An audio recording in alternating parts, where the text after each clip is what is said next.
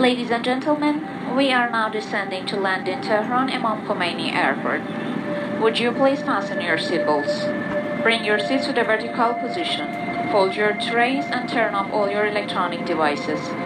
We also kindly ask you to fold your blanket and leave it on your seat along with your pillow. Thank you.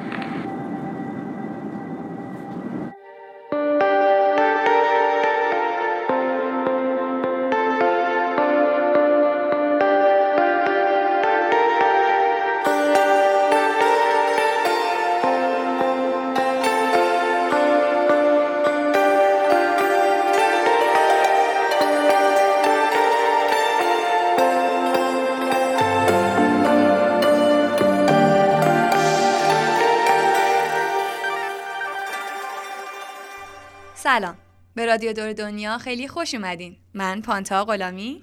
و من علی صالحی هستم. صدای ما رو از قلب شرکت سفرهای علی بابا یعنی ساختمان روز اول میشنوید.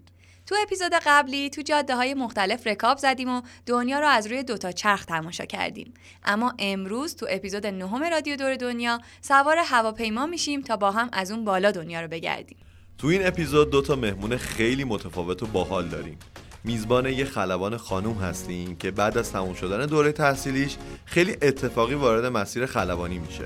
و همچنین میزبان کسی هستیم که انقدر عشق پروازه که به کشورهای مختلف سفر می‌کنه تا با هواپیماهای قدیمی پرواز کنه.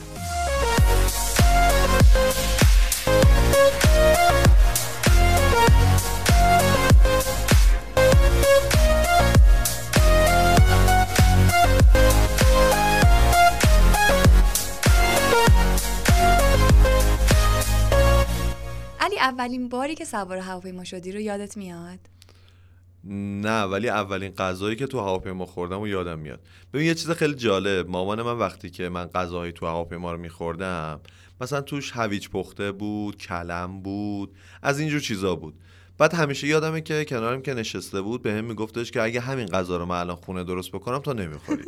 فکر می‌کنم مشهدم رفتیم اون پرواز. از این حدودا چند سالت بوده؟ فکر کنم سه چهار سالم بود. پروازش هم خیلی پرواز خیلی ترتمیز و ایران ایر بود مطمئنم. جزئیات یادت سه چهار سالگی؟ نمی‌دونم ولی میگم غذا رو یادمه مشهدرم یادمه پروازم خیلی هواپیماش خیلی بزرگ بود و حتی فرودگاه شهید هاشمی نژادم یادمه. که یادمه به مامانم گفتم که مثلا خب چرا پس مگه ما قرار نبود بریم مشهد؟ این هاشمی نژاد کجاست؟ و مامانم گفتش که نه اسم فرودگاه مشهد مثلا شهید هاشمی نژاده. عاشقتم که تو اون سن چقدر با مامانت بحث می‌کردی سر این چیزا. بیشتر تو مامانم با من بحث می‌کنه ولی کلا علی واقعا سلطان حافظه از خیلی چیزا یادشه. حالا من اولین باری که سوار هواپیما شدم خیلی نیاز به حافظه نداره چون بزرگ بودم. فکر می‌کنم که حتی 20 خورده ای سالم بود. قضیه هم این بود که من بچگی خب اول که موقعی که ما بچه بودیم خیلی هواپیما چیز ارزونی نبود که تو بتونی یهو سفر زی حالا لاغر برای ما خیلی چیز ارزونی نبود که بتونی راحت سفر هوایی بری. و یادمه که مام بابام یه بار که مثلا تصمیم گرفتن که حالا هوای خودشون دوتا سفر کنن و برن همون مشهد. بابام وقتی برگشت اینجوری بود که من دیگه عمرن سوار هواپیما نمیشم و کلی ترسیده بود از هواپیما. می‌گفت هواپیما ایران امن نیستن و اینا. خلاصه نمیذاش ما سوار هواپیما بشیم. و همیشه ترجیح خانوادگی سفرهای ما اینجوری بودش که اول ماشین شخصی اگه نشد قطار. مثلا هواپیما گزینه آخر بود. ولی یادمه که یه فامیلی داشتیم که توی هواپیمایی کار می‌کرد و این یه- از این هواپیما کوچیکا بود که بچه ها جایزه می‌دادن. اینو برای من آورده بود و من همیشه با این بازی می‌کردم و آرزو داشتم یه روزی سوار هواپیما بشم. انقدرم فطرتم پاک بود. هر هواپیمایی تو آسمون می‌دیدم دست چه. جالب اتفاقا منم یادمه تو همون پروازی که اولین بار سوار شدم به هم اسباب بازی دادن. یه جورچینی بود که وقتی میچیدی مثلا چیز می‌شد یه دونه هواپیمای کامل رو تشکیل می‌داد. حالا جذابتر از خود پرواز علی برای من فرودگاه هاست. انقدر جو جذابی دارن که اصلا هیجانش می‌گیره منو.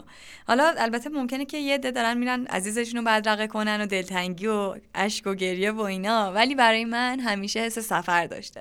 یعنی من فکر کنم روزی حتی بخوام از ایرانم برم فکر نمی‌کنم جز اون دسته غمگین باشم. انقدر که هیجان کشف یه جای جدید و ماجراجویی و اینا رو دارم که خیلی برام حس مثبتی داره فرودگاه.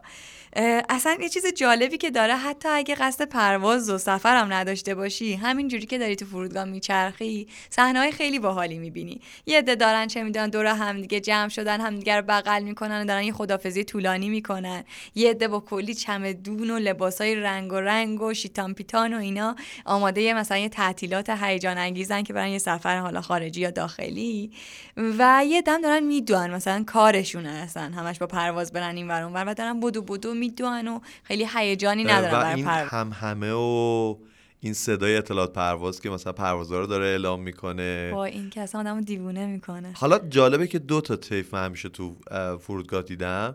یه سری آدمایی که خیلی عجله دارن و انگار از پروازشون دارن جا میمونن در حال بدو بدو هن. یه سری هم که خیلی ریلکس نشستن و منتظرن که اون اطلاعات پروازه مثلا پروازشون رو اعلام بکنه. نه همیشه جز اون دسته هم که دیر می‌رسم دم پرواز می‌رسم. جدی؟ البته تو پروازهای داخلی همچین جرأتی دارم دیگه. پرواز خارجی تو انقدر پول دادی که همچین ریسکی نمی‌کنی. ولی همیشه اسم می‌کنم که یه چیزی جا گذاشتم و حتی اگه سه چهار ساعت زودتر هم شروع کنم حاضر شدن انقدر دور خودم میچرخم که آخر سر دیر میشه. چرا؟ لیست تهیه نمی‌کنیم مثلا لیست دارم و زمینه.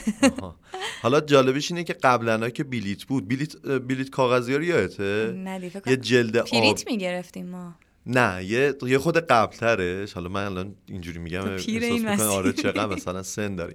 یه سری بلیت بود که جلد آبی داشت کاغذ روغنی داشت. شبیه دست چک بودن؟ تقریبا آره دفترچه ای بود و حالا بعضی هم مثلا اونا رو ممکن بود جا بذارن. من نرسید دیگه اون. البته الان که چندین سال دیگه شرکت های اینترنتی اومدن و تو بلیت تو وقتی که مثلا صادر می‌کنن با کارت ملیت میری و مثلا-. آره کارت پروازت هم می‌گیری.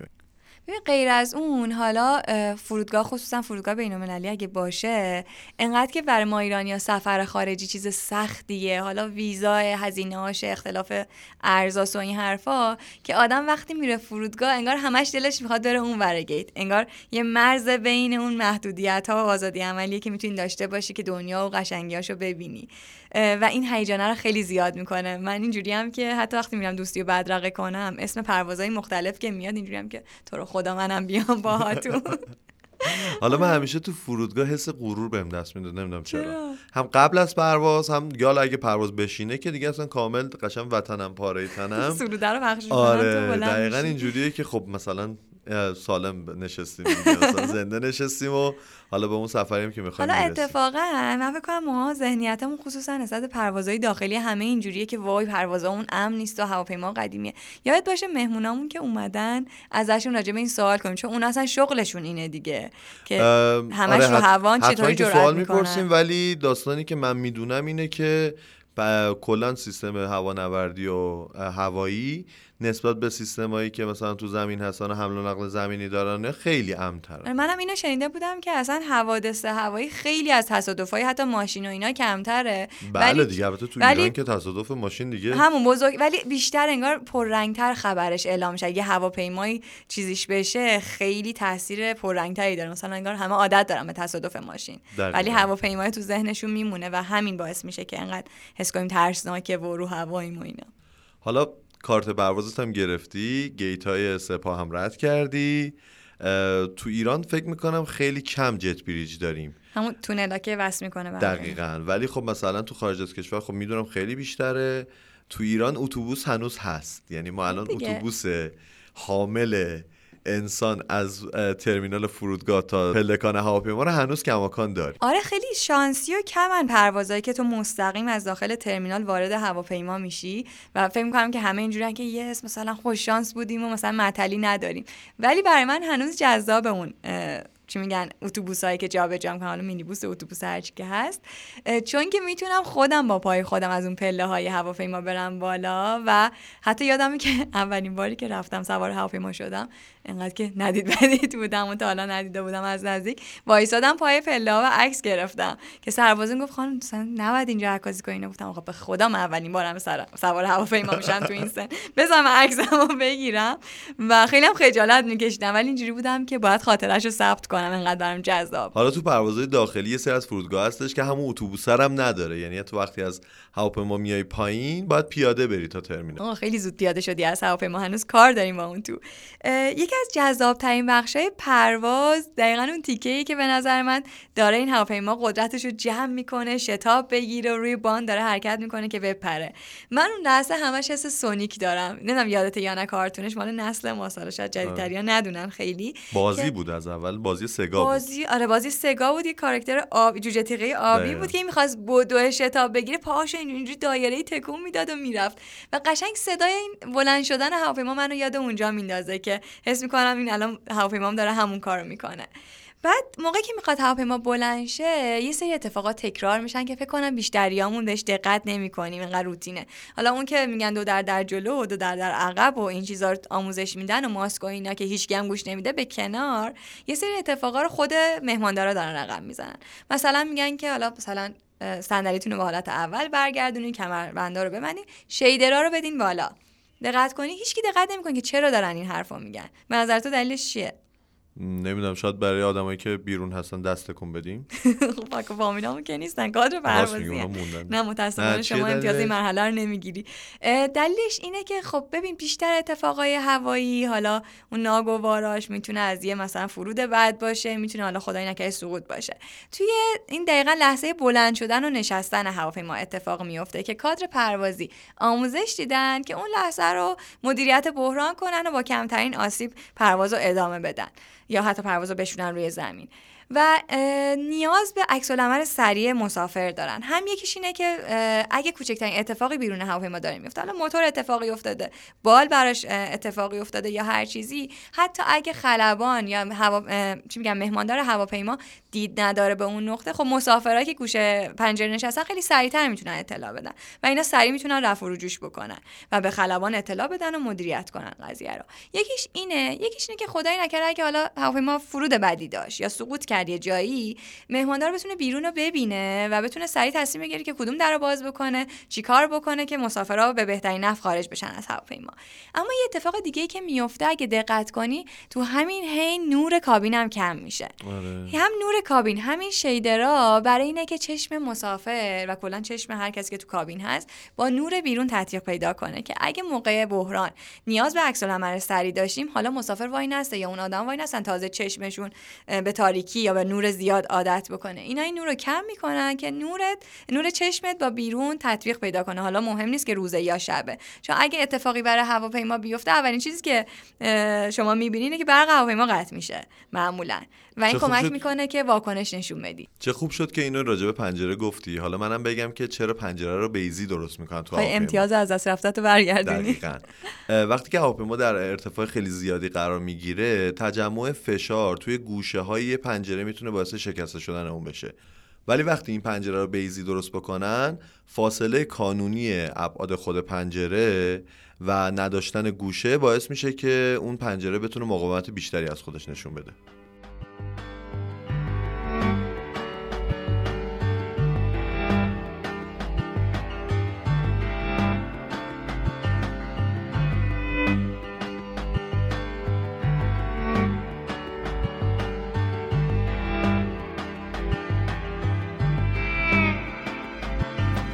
Fixing up a car, driving it again. Searching for the water, hoping for the rain. Up and up, up and up.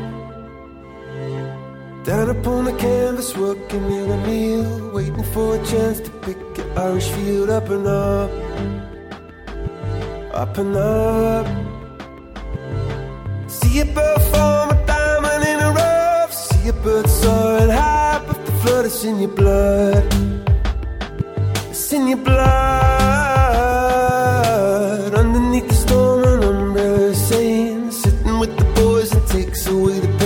Up. And up.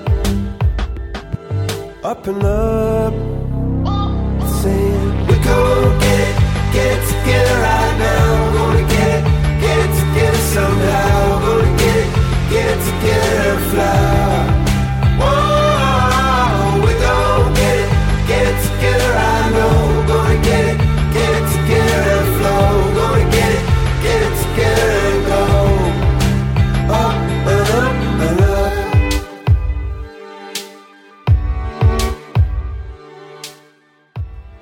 حالا ما خیلی ناخداگاه رفتیم سراغ چه می‌دونم حوادث هوایی و سقوط و این چیزا. امیدواریم که شما خیلی نترسیده باشین و جدی و عمیق خودتون رو در حال سقوط تصور نکنید آره اتفاقات و حوادثی که برای هواپیما ممکنه بیفته خیلی درصدش کمه نسبت به اون حوادثی که روی زمین اتفاق میفته و مثلا مثلا تصادفات جاده ای و اینجور چیزا.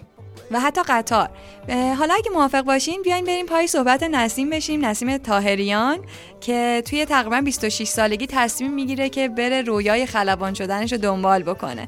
اصلا می‌تونیم از نسیم هم راجع به همین امنیت بپرسیم که اینا اصلا شغلشون اینه که همش روی هوان. اگه چیز ناامنی بود طبیعتا نمی‌رفتن سراغ همچین شغلی.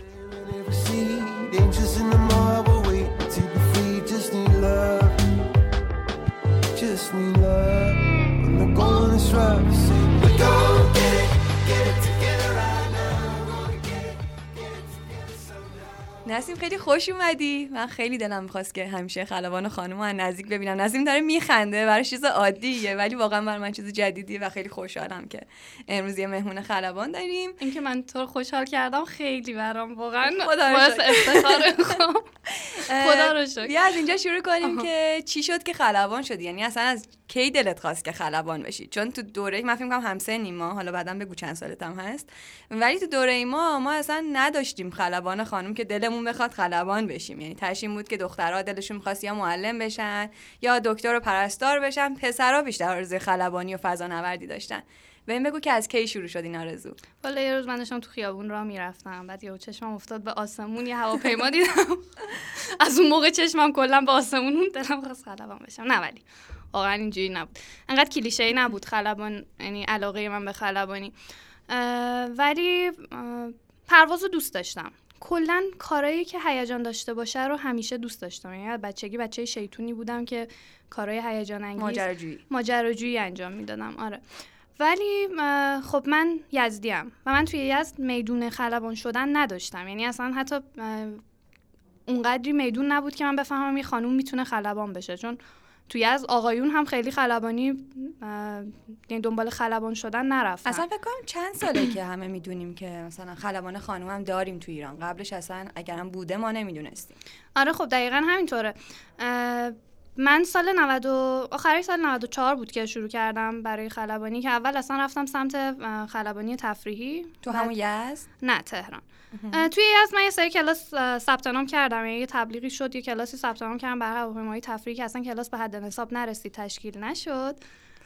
ولی بعد از اون برای ارشدم تهران قبول شدم. اومدیم تهران و دیگه خلاصه اونجا بود که من دوباره رفتم دنبال خلبانی تفریحی. تو سن خیلی بالایی هم تصمیم گرفتی 25 سال به نسبت خلبانا بالا. اینا سنی که نداره آره حدودا 25 سالگی اینطورا بود.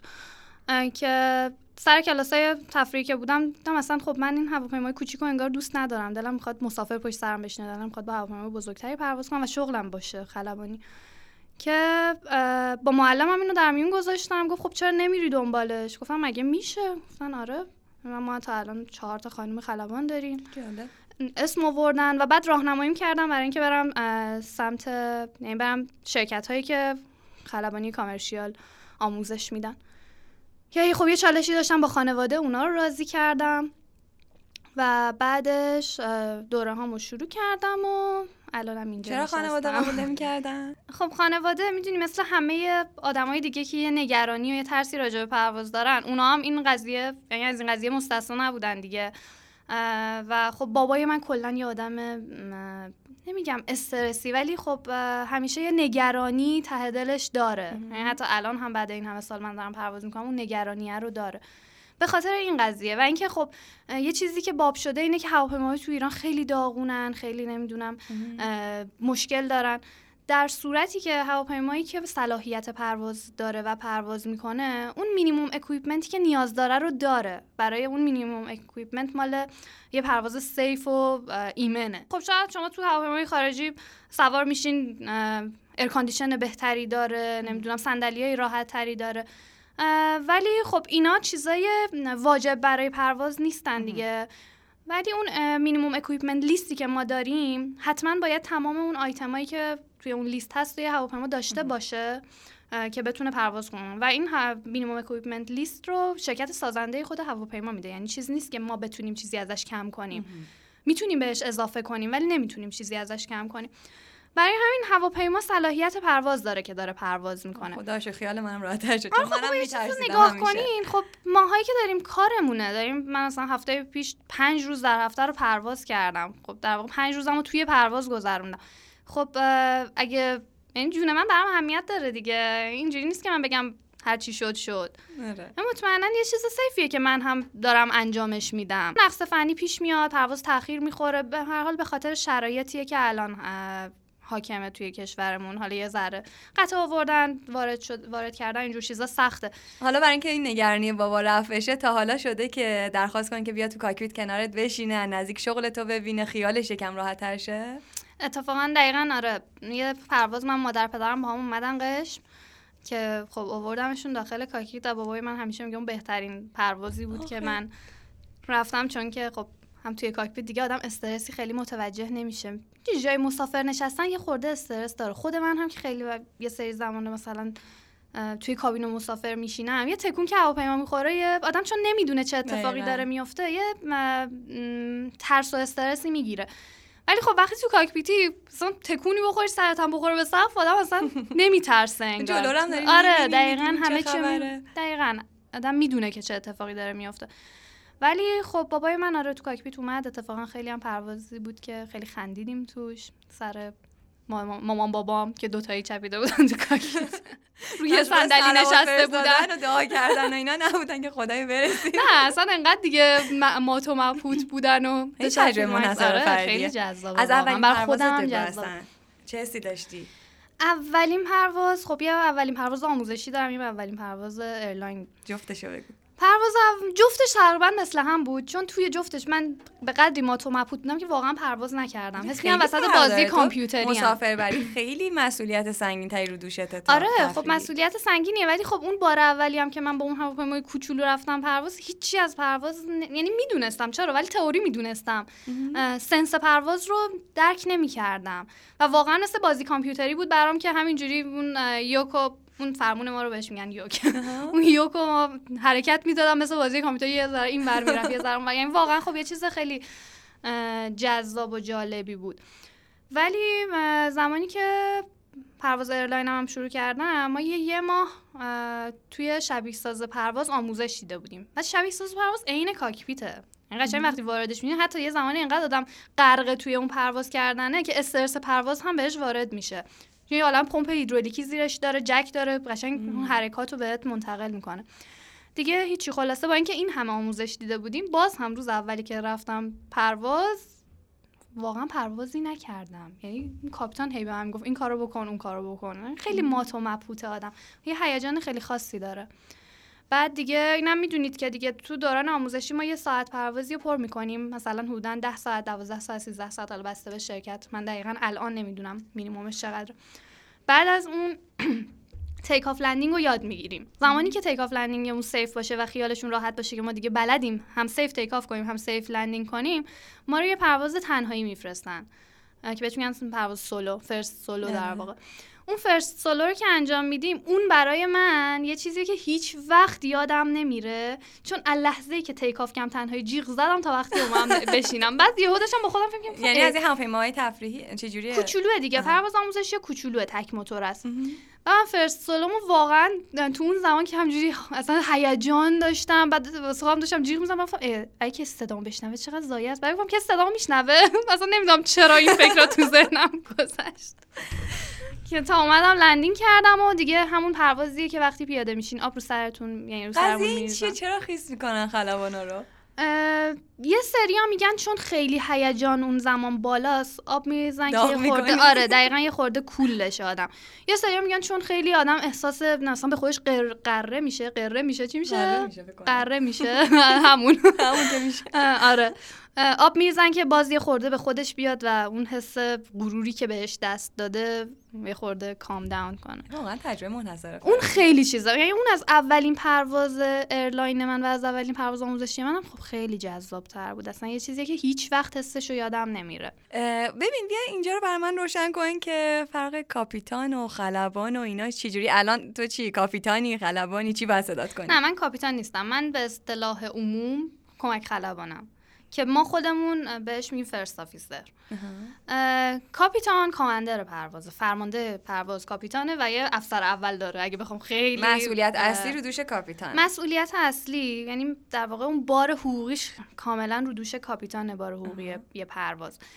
ولی تمام کسایی که میان اون license های مورد نیاز رو می‌گیرن و بعد میان استخدام میشن باید first officer بشن. که خب منطقی هم هستش. چون نمی‌تونن همون اول مسئولیت کل پرواز رو به عهده بگیرن. تا مدیریت بحران و اینا رو قشنگ جا آره دقیقا. بعد خب این برای کاپیتان شدن یه سری requirement ها نیازه یه چند هزار ساعت پرواز نیازه یه course ی به اسم ATPL نیازه. اینا نیازه و خب نیاز شرکت هم مهمه که نیاز داشته باشه که یکی رو برگردونه و کاپیتان کنه. این requirement ها که برسه خب یه first officer می‌تونه کاپیتان بشه. ولی خب چیزی که هست مثلا توی یه پرواز زمانی که داریم پرواز رو انجام میدیم هیچ فرقی بین کاپیتان و first officer نیست. ما پرواز رو تقسیم می‌کنیم. ما در حین پرواز یه pilot flying داریم که داره پرواز می‌کنه. یه pilot not flying داریم که معمولا کار communication انجام دادن و یه سری کارهای کاغذی و نوشتاری و اینا رو انجام میده. که خب مثلا اگه در روز چهار تا پرواز داشته باشیم دو تاشو captain انجام میده دو تاشو first officer انجام میده. در طول پرواز ما فرقی با هم نداریم. همونجوری که یک کاپیتان پرواز می‌کنه یه first officer هم پرواز می‌کنه. و دقیقا این مسئولیت یه چیزیه که آره تقسیم میشه. کاملا این فرقی با هم نداره. یعنی این کمک خلبان چیز نیست که فکر کنین مثلا کمک خلبان اونجا نشسته کاپیتان دستور بده. آره یه تجربه کمتری داره. آره. خب واقعا خب کمک خلبان نسبت به کاپیتان تجربه, تجربه کمتری داره. ولی اینجوری نیست که کمک خلبان اونجا نشسته باشه کاپیتان کاپیتان بگه مثلا چرخ بده پایین چرخ بده پایین. اون اون هم پرواز می‌کنه. اینو برام بگو که تا حالا اعلام کردی که وقتی که پشت میکروفون اعلام کردی که خلبان این پرواز خانومه reaction مردم چی بوده؟ واکنش ها چی بوده؟ راستش من خودم تا حالا صحبت نکردم. نمی‌دونم خیلی علاقه ای نداشتم به این کار انگار. و این حس کردم خیلی مسلط نیستم که بخوام برای مسافر رو انانس کنم. ولی خب کپتن وقتی صحبت می‌کنه اسم من رو هم میاره خیلی از ها که مثلا سرکار خانم تاهریان و من هیچ فیدبک بدی تا حالا نگرفتم. یعنی اصلا از حد انتظار من خیلی فراتر بود. چون که من شنیده بودم که خیلی ها مثلا میان کامنت می‌ذارن که من اگه نمی‌دونم خلبان خانوم باشه اصلا نمیام سوار بشم. از اینجور صحبت. ولی من خودم به شخصه هیچ وقت هیچ feedback بدی نگرفتم. حتی خیلی زمانه شده بود که مثلا رفتن به مهماندار گفتن میشه ما بریم خلبان رو ببینیم یا بعد از پرواز آره خواستن که بیان مثلا منو ببینن یا اومدن تشکر کردن. این خب خیلی feedback خوبیه. یعنی از میگم از حد انتظار من خیلی فراتره. خیلی داره تغییر می‌کنه. آره خیلی تغییر کرده. حالا شاید یکی دو بار بوده که مثلا به مهماندار یه چیزی یه تیکه انداختن که خلبان خانومه و اینجور صحبت که مهماندار خودش جوابش داده منتظر من نمونده. بعدش من گفته که فلانی مثلا این حرف زده. ولی نه واقعا فیدبک بدی من نگرفتم. بذار یه چیز دیگه بپرسم. کلا امروز می‌خوام همه سوالایی که شنیدم از این رو ازت بپرسم اینم چقدر هرس می‌خورین. توی حالا ما تو جایگاه مسافر که میشینیم همه الحمدلله استادن و اینا. یکی میگه آره بعد فرود اومد بلد نبود خوب فرود بیاد. یا چون این مسیری که ما رفتیم چاله چوله زیاد داشت. مگه آسفالت که آره. چاله چوله داشت؟ برام بگو که چقدر واقعا وجود داره. آیا مسیرهای هوایی مثلا چقدر هم دیگه تفاوت دارن؟ واقعا همیشه یه مسیری ممکنه که مسیر پر چاله چوله ای باشه یا که نه. چه نه خب این اصلا یه چیز همیشگی نیست چون همش به دما و به دما و اون جریانای هوا ربط داره دیگه. چاله چوله که در واقع نداره آره، اون مسیر. مهندس خلاصه کنار ما میشینه آره، تو هواپیما. اونا همه جریانای هواست. که خب بعضی موقع این جریانای هوا به صورت بالا رونده پایین رونده است. خب یهو باعث میشه هواپیما رو یه خورده هل بده به سمت پایین یا بالا.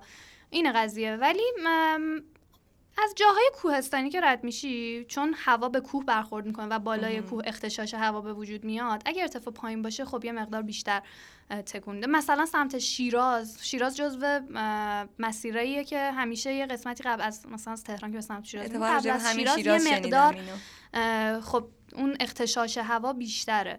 وگرنه یعنی خب همیشه داریم تو پرواز شیراز ما اینه. نمیشه باز گفت همیشه. وقتی که اصلا هیچ بادی نباشه نمی‌دونم دما پایین باشه این اتفاق نمیافته. این اختشاشا بیشتر تو دمای بالا و باد زیاد اتفاق میافته.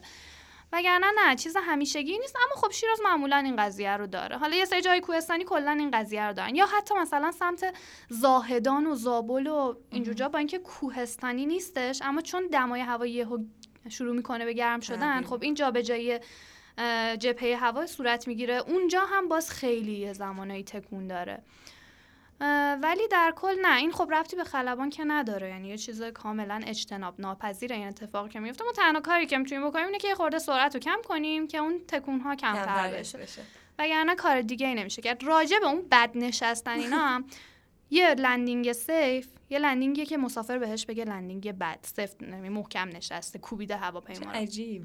ولی خب ما اینجا چون چون طول باندامون معمولا زیاده توی ایران همه عادت کردن که نرم نرم بشینن. چون نرم نشستن مستلزم از دست دادن یه طول باند زیادیه. به خاطر همین یه خورده پس خب- هر جا اینجوری گروم کوبیده شدیم زمین بگیم عجب خلبانی. نمیشه. همیشه هم این این حرف رو زد. ولی خب اون landing هم که کوبیده میشه روی زمین باز هم یه landing safe ه. یعنی برای اینکه یه سری سویچ روی landing gear هست اون قسمت ها که بهش میگن سویچ های weight on wheel مثلا ترمز هواپیما. یه سری سیستم های هواپیما رو زمانی که این وزن روی چرخ میفته تازه این سویچ ها شروع می‌کنن کار کردن. برام بگو که خنده دارترین سوالایی که خیلی ازت می‌پرسن آدمای عادی چی هست؟ خنده دارترین سوال. خب یکیش اینه که قیمت بلیت از ما می‌پرسن. اون بلیت فلان چقدره؟ چند؟ چند؟ واقعا دقیقا. که خب این اصلا اصلا هیچ ایده ای راجبش ندارم چون بخش بازرگانی کاملا یه بخش من مجانی من- سوار میشم. چی میگین؟ نه بابا خیلی هم خیالت راحت نباشه. همیشه هم مجانی سوار نمی‌شد. از شما می‌پرسن که بلیت مجانی بهمون میدین یا نه؟ چون آره، از اینا ما خیلی می‌پرسن. شما که تو علی بابا کار می‌کنی بلیت مجانی داری به ما بدین. آره اینو از ما هم زیاد می‌پرسن. بلیت مجانی می‌تونی بگیری؟ مثلا با تخفیف می‌تونی بلیت بگیری؟ که باز هم اصلا هیچ ربطی به ما نداره. ما برای خانواده درجه اولمون یه تعداد محدودی بلیت می‌تونیم بگیریم. از شرکت خودمون یعنی از شرکت دیگه نه آره. ولی برای کسی دیگه نه واقعا. یعنی هر خودمون رو از یه حدی بگذره دیگه بهمون نمیدن. ولی دیگه آها راجع به این همون به دلار حقوق می‌گیریم. آره، شما که انگلیسی حرف آره می‌زنین. حتما می‌بینی؟ درآمدتون هم آره دلاریه انقدر ما خفنیم نه واقعا به دلار که کاش حقوق می‌گرفتیم ولی نمی‌گیریم. اما یه سری مثلا یه سری ماموریت ها هست. حالا برای همین شبیه ساز پروازایی که خارج از کشور میفرستن. خب اون زمان که ما میریم خارج از کشور یه حقوق دلاری هم داریم می‌گیریم برای خورد و خوراکمون اونجا. اینجوریه. که بهش میگن پردیوم. اون هستش که گرفته میشه. ولی نه اینکه حقوق به دلار بگیریم نه حقوق به تومن می‌گیریم. خیلی هم از یه سری شغلای دیگه واقعا هم کمتر شاید حقوق بگیریم. که کارتون آره با آره واقعا خیلی کاره اصلا حالا استرسش به کنار اینکه زندگی آدم برنامه نداره خب خیلی چیز وحشتناک تریه از قبل مشخص نیست که چه روزایی در ماه پرواز داریم. مشخص میشه. ما مثلا شرکت خودمون برنامه 15 روزه میده. مشخص می‌کنه ولی این برنامه بعضی موقع صد بار عوض میشه. حالا یه موقعی هواپیمایی نقص فنی می‌خوره یا یه موقعی اصلا یه پروازی کلا کنسل میشه پروازو باطل می‌کنن. برای همین خب اصلا برنامه نداره. و خب خیلی وقتا مثلا برنامه میریزیم میگم خب صبح میرم پرواز ظهر برمیگردم. مثلا بعد از ظهر برمیگردم برای شب یه برنامه میریزم. میریم توی مقصد نقص فنی می‌خوریم همونجا میمونیم. خب برگردیم به چالش هایی که داشتی از کارت می‌گفتی. برام بگو که خب یه سری چالش های عمومی دارین که حالا هم خانم احتمالا خلبان باشن دارن هم آقایون. ولی این خانم بودنه بعضی جا کارو سختترم کرده برات؟ بخوام کلی بگم توی مراحل اصلی و کلیات هیچ فرقی نداره. یعنی مراحلی که یه خانوم باید طی کنه مثل یه مراحلی که یه آقا باید طی کنه. نه تو نه اختلافی توی حقوق هست نه اختلافی توی آموزش ها هست. هیچ فرقی نداره این قضیه. فقط یه چیزی که هست یعنی یه چیزی که از همون اول باهاش آدم روبرو میشه به عنوان یه خانوم اینه که کمتر جدیت می‌گیرن. بعد هر کاری که می‌کنی به عنوان سوتی ازت می‌گیرن. شاید همون کار رو مثلا یه آقا هم انجام بده ولی کسی خیلی متوجهش نمیشه. بولد. نیست اون قضیه. ولی کافی بود یه خانوم یه سوتی بده. حالا دوران آموزشی یه چیزی که خب همه مثلا دانشجو و خاصیتش یعنی سوتی آره دادنه. ولی خب اون همون کار رو یه آقا می‌کرد شاید انقدر بولد نبود که همون یه دونه خانومی که اونجا بود اینجور کاری انجام می‌داد دهن به دهن میچرخید که فلانی همچین حرفی زده. یا مثلا ما با همین برج مراقبت که صحبت می‌کنیم خب تمام هواپیماهایی که اون محدوده هستن و روی اون فرکانس برج مراقبت هستن یا حالا رادار هرچی همه صدای همو میشنویم.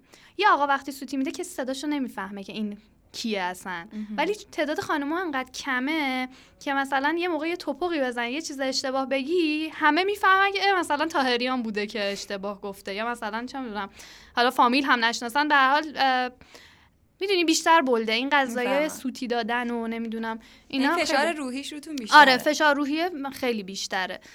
و اینکه خودتو ثابت کنی خیلی سخته. این ثابت کردنه یه خورده سختره وگرنه چیز دیگه ای خیلی فرقی نداره.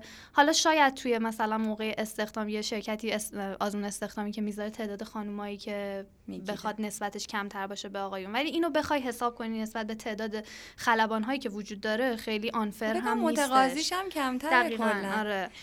جذاب ترین مسیری که توش پرواز کردی کجا بوده؟ حالا خارجی داخلیش فرقی نمی‌کنه. جذاب ترین مسیر. ببین فرودگاه ارومیه فوق العاده است. یعنی اصلا کلا مسیرش هم از زمانی که دیگه شروع می‌کنه ارتفاع کم کردن از رو دریاچه ارومیه رد میشه بعضی موقع صورتی رنگش اصلا خیلی خوشگله خیلی.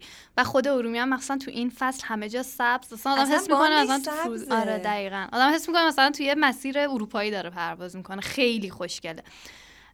ولی ما یه سری پرواز داشتیم به جزیره خارک و لاوان و اینا. اونا هم شدیدن مسیرهای خوب این مسیرش خوشگل نبود ولی از زمانی که میافتادی روی خلیج فارس خب خیلی خوش خلیج همیشه آبی فارس. نیلگون آره، آبی از همونا. بعد خب خیلی خوشگل بود. یه سری فیلم هم ازش دارم بعدش بهتون آره. نشونش میدم. اونا خیلی اون خیلی جذاب بود. بعد یه سری مسیرهای دیگه مثلا از تهران به اهواز و آبادان و اینا از روی این رشته زاگرس که رد میشیم خیلی دره های خوشگلی داره. اون وسط رودخونه و دریاچه و که من همه, همه رو لوکیشنشو برداشتم که یه موقع کی وقت بکنم برم نمی‌دونم ولی بالاخره میرم. آره. اونام خب خیلی خوشگله. ولی ارومیان من هم با قطار رفتم هم با هواپیما و اینجوری بودم که هر کسی رفته ارومیه واقعا باید پرواز آره. بره. یعنی بعد نیم ساعت هم انگار طول می‌کشه. تو قشنگ سر سر آره می‌تونی ببینی. آره، آره. از یه جای کلا روی این دریاچه سرخی و اصلا همه دوربین به دست بودن. آره. یعنی سیر نمی‌شدی یه تماشا کنی عکس سیر نمیشم. من در هفته شاید بعضی موقع مثلا هفته دو بار هم میرم ارومیه ولی یه انگار وسط یه باغ میاد. آره. خیلی باز. قشنگ شبیه فرودگاه اروپاییه. یعنی قشنگ انگار مثلا توی اروپا داری پرواز می‌کنی. خیلی جذابه اصلا خودش تجربه همش همینجوری سبزه. آره. حالا من خودم مثلا فرودگاه رامسرینا رو پرواز نکردم ولی اونا رو میگن خیلی خوشگله. اینم برام بگو که اون بالا که هستین حالا تو پروازهای طولانی حوصلتون سر نمیره. چرا راستش؟ چیکار می‌کنین؟ چون تا یه جایی فکر کنم کارتون خیلی سنگینه دیگه که حالا هی تنظیمات و چه می‌دونم. ببین حوصله که سر میره. آره خب ما بعد از تیکاف یه خورده هنوز کار داریم ولی خب زمانی که دیگه ارتفاع رو می‌گیریم تا زمانی که بیایم بخوایم ارتفاع کم کنیم دیگه خیلی کار خاصی نداریم. هواپیما اتوپا رو اتوپایلوت هستش از یه ارتفاعی به بعد. نه نمیخوابیم. ولی خب اتوپایلوت چیزی نیست که بشه ولش کرد. یعنی ما باید همیشه حواسمون به اون اتوپایلوت هم باشه. یه سری کارهای دیگه هم داریم. یعنی فقط این نیست که ما رو اتوپایلوت بذاریم خودش بره. آره تصور هممون رو آره. کتاب میگیم اتوپایلوت می‌کنیم که خب یه دکمه می‌زنن و دیگه آره نه واقعا خب نمیشه این کارش کرد. چون همون اتوپایلوت هم یه زمانه به هر ماشینه یهو قاطی می‌کنه. ولی پروازهای طولانی مخصوصا برای من که مثلا خانومم خب اون بغل هستیم همیشه یه آقا حالا یه سریا شاید مستنتر باشن. واقعا حرف مشترکی خیلی نداریم. کار خاصی که من تا زمانی که مثلا من pilot flying م واقعا خب کار خاص دیگه ای نمی‌تونم انجام بدم. چون که مجبورم تمام تمرکزم رو روی پرواز بذارم. ولی ما مجاز هستیم توی سری پروازی مدت کوتاهی رو استراحت کنیم. یعنی صندلی رو بکشیم عقب کمربند رو ببندیم که یه موقعی ناخودآگاه برخورد نکنیم با اون فرامین جلو یا دکمه جلو و یه مدت کوتاهی رو چرت بزنیم. حالا صحبت پروازهای خارجی شد. یه فانتزی که بکنم همه داریم راجع به خلبانه و مهماندارا اینا اینه که خوش هر جا فرود بیان میرن اونجا رو میگردن و میچرخن و اینا. شما مجازین که برین توی هر شهر خارجی فرود بیاین بچرخین راحت تو شهر یا که نه؟ نه خب اون همش بستگی. معمولا پرواز وقتی انجام میشه پرواز برگشتش هم انجام میشه دیگه. نمی‌ذارم خوشیشو بکنیم حالا یه سری پروازا اینجوری هست که پرواز انجام میشه. یه چند ساعتی بینش فاصله است یا یه روز بینش فاصله است تا رست اون کرو تکمیل بشه و بعد برگردن خب اون اون تایم رو می‌تونن وارد شهر بشن. یا مثلا ما خودمون یه سری پرواز داریم تو شهرهای حالا خود ایران. مثلا شرکت ما توی توی قشم داره. مثلا من یک شنبه میرم اونجا میمونم دوشنبه پرواز دوشنبه رو انجام میدم. یا مثلا دوشنبه صبح میرم بعد پرواز عصر رو انجام یا اینجور چیزایی هستش. یا یه زمانایی پروازش میگه می‌رفتیم سه روز مثلا قش میمونیم که پروازه صبح زود از مبدأ اونجا رو انجام بدیم. اینا هست ولی اینکه تو هر شهری برن بمونن یه ذره برای کشور ما اینجوری نیستش. قبلا بوده ها. خلبانای خارجی هم این قضیه رو بیشتر دارن این لیوور رو توی کشورهای مختلف. ولی ما چون برامون به صرفه نیست ترجیح اینه که چند تا گروه میفرستن. یه گروه پرواز انجام میده. بعد تو مسیر برگشت اون گروه استراحت می‌کنه و یه گروه جدید پرواز برگشت رو انجام میده. این قضايا هستش. ولی نه اینکه حالا خیلی خوش به حالتون و نمی‌دونم تو هر شهری هر شما که همش مسافرتین و اینا نه واقعا. این قضیه نیست. حالا نسیم اولش من خندیدی من گفتم که خیلی دلم خواستی خلبان خانم نزدیک ببینم. الان کاملا ذهنیت منو تغییر دادی چون دیگه دلت نمی‌خواد این خانم چرا چرا چرا؟ خیلی خوشحالم که دیدم قبلش من ذهنیت این بود که خب همه خلبان حالا من که خلبان خانم نزدیک ندیده بودم قبلا ولی همه خلبانه که دیده بودم اتو کشیده و خیلی رسمی و اینا. بعد فکر نمی‌کردم اصلا گفتگوی امروزمون انقدر فان و دوستانه و اینا باشه. فکر خیلی بر رسمی برگزارش خیلی تغییر داد این ذهنیت رو برای من. یه چیز بگم. خلبانی شغل منه. خب من شخصیت من همینیه که بوده از بچگی هم همین بوده. آدم اتو کشیده و لفظ قلم صحبت کنی نبودم. ولی خب خلبانی علاقه بوده رفتم دنبالش. حالا که شغلمه نمی‌تونه من تغییر بده دیگه. یعنی می‌دونی موقعیت من موقعیتیه که علاقم بوده به دستش آوردم. ولی اینکه بخوام به خاطر این موقعیت یه آدمی بشم که نمی‌دونم خیلی خودم بگیرم و اینا اصلا هیچ وقت برام توجیه نداشته این قضیه. خیلی هم با هم مخالف بودن که چرا این کارو نمی کنی ولی خب نیستم دیگه. شخصیت آره دقیقا همینطوره. ولی خب شخصیت من همینه. یه زمانه مثلا حالا بین جمعای دوستانه یه شوخی می‌کنم یه کار مسخره بازی می‌کنم آدم شهر و شیطونیم بچه ها برمیگشتن بهم گفتن نگاه کن انگار نه انگار خلبان مملکت بابا خب خلبان مملکت حق نداره. شوخی کنه شوخی کنه مسخره بازی در بیاره نمی‌دونم دیوونه بازی در بیاره تو کارش آدم جدیه ولی تو زندگی ولی واقعا این یه چیزیه که هست. یا من, من پیج مثلا خلبانه خارجی رو می‌دیدم خلبانه خانوم. انقدر عکسای بامزه ای میذاشتن نمی‌دونم با هر مدل پوششی نمی‌دونم عکسایی که تو شکلک در آوردن.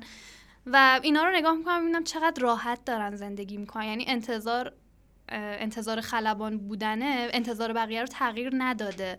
یه چیزیه که خب اینا زندگی شخصیشون رو دارن. ولی خب من واقعا توی یه جمع پابلیک نمی‌تونم یه سری کار رو انجام بدم. و اینکه همه میگن خلبان مملکتمون اینه. این یه خورده چیز قشنگی نیست ولی خب من نتونسته تغییر بده. خوشبختانه خودم راضیم که تغییرم نداده انتظارات همو تغییر نداده. فقط به عنوان شغلم نگاه می‌کنم که خب خوشحالم که تونستم به دستش بیارم و شاید بتونم یه الگو نمیگم ولی شاید بتونم باعث بشم یه سریای دیگه برن دنبال این علاقه که دارم و براشون خیلی بزرگ نباشه این قضیه. آسمان رسیدن است و در شب پروازم. به خیال خوش غزل شنیدن است و حافظ شیرازم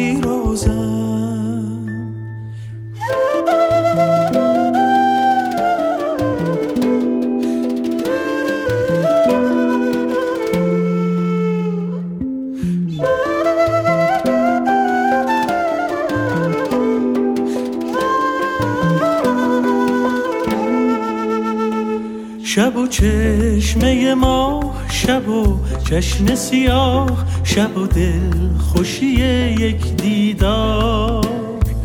من و راز تنت من و رویا شدنت من و بوی تو نارنج بهار. شب و چشمه ما شب و چشم سیاه شب و دل خوشی یک دیدار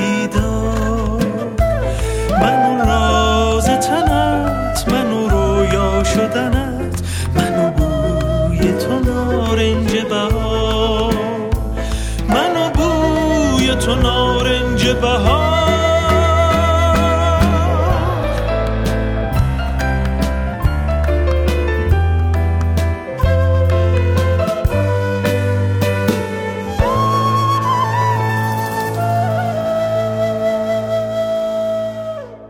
گفتگوی خوب و جالبی داشتی با نسیم و چقدر هیجان انگیز واقعا این شغل. البته من از اوناییم که هیچ وقت نمی‌خواستم از بچگی خلبان بشم. حالا اینو بگم همه عشق پروازا لزوما نمیرن دنبال خلبانی. ما یه چیزی داریم به اسم گردشگر هوایی. یعنی یه چیزی شبیه همون قطاربازا که تو اپیزود یک راجبشون گفتیم؟ تقریبا. آره اتفاقا اینقدر این آدما زیادن که حتی براشون تور برگزار می‌کنن. یعنی مثلا تو اگه علاقه من به یه هواپیمای خاصی باشی میری سوار اون هواپیما میشی باهاش دوری می‌زنی ازش عکاسی می‌کنی. حالا این تورا می‌تونه تورای یکی دو روزه آخر هفته ای باشه یا مثلا ده 20 روز بتونی بری مثلا پروازهای مختلف رو تجربه بکنی هواپیمای مختلف رو از نزدیک ببینی. آره اتفاقا یادمه که چند سال پیشم یه همچین توری توی ایران اتفاق افتاد و حسابی سر صدا کرد که من تو ذهنم مونده بودی همچین چیزی. ولی فکر می‌کردم فقط برای اون عده از آدما طراحی شده. نمی‌دونستم که تور جدیه. بعد کنجکاو شدم همین به خاطر همین اپیزودو رفتم سرچ کردم ببینم که چیه چه تورایی پیدا میشه. اصلا هزینه هاش چه جوری و کنجکاو شدم خلاصه. که رسیدم با آقای شهرام شریفی که ایشون هم خودش عشق پرواز بوده جز همین دسته از آدما بوده که تورای مختلفی شرکت می‌کنه و هم خودش تو ایران همچین تورایی یا خیلی اتفاقی شروع می‌کنه برگزار کردن و ازشون استقبال میشه. حتی این عشق پرواز تا جایی پیش میره که تصمیم می‌گیره بره به کره شمالی تا یکی از قدیمی ترین هواپیماهایی که هنوز داره تو آسمون پرواز می‌کنن رو سوار بشه. اگه موافق باشی بریم باهاشون گفتگو کنیم که از زبان خودشون قصه رو بشنویم. بریم. خب شهرام جان سلام. خیلی خوش اومدی. خیلی ممنون که دعوت ما رو پذیرفتی. می‌خوام اول گفتگومون یه توضیحی راجع به خودت و کاری که داری انجام میدی و علاقی که داری که می‌دونم خیلی هم جذاب هستش بگی. سلامت باشید. مرسی. من هم عرض سلام دارم خدمت هم شما هم مخاطبای عزیزمون. اسم کاملم شهرام شریفی هستش. اول خودم اینطوری معرفی کنم که من از دوستداران صنعت هوانوردی هستم. و در ثانی مهندس تعمیر نگهداری هواپیما هم هستم. ولی خب توی این وادی چند ساله‌ای که حالا حضور داشتیم تو این صنعت باعث شد که علاقه مندی به هواپیما انقدر زیاد بشه که وارد یه سری از گروه های دوستدار هواپیما هم بشیم که حالا فکر کنم براتون تعریف کنم دونه دونه رو خیلی جذاب تر باشه. یه سری هواپیما دوست و سفرهای هوایی دوست که با هواپیما خیلی کارهای عجیب غریب هم می‌کنم و تورهای مختلفی برگزار می‌کنم که براتون توضیح میدم. خب باب آشنایی ما و شما اتفاقا سر همین گردشگری هوایی بود که خیلی برای ما چیز جدیدی بود. ما خب تو اپیزود اولمون راجع به آدمای قطارباز صحبت کرده بودیم. می‌دونستیم که یه سری تور گردشگری با قطار وجود داره ولی راجع به هواپیما کمتر اینو شنیده بودیم که اصلا رسیدیم به شما تو سرچامون که شما میرین کشورهای مختلف که هواپیماهای مختلفی رو سوار بشین. بیایم از اینجا شروع بکنیم که خب این عشق و علاقه چجوری شروع شد و چجوری دارین دنبالش می‌کنین؟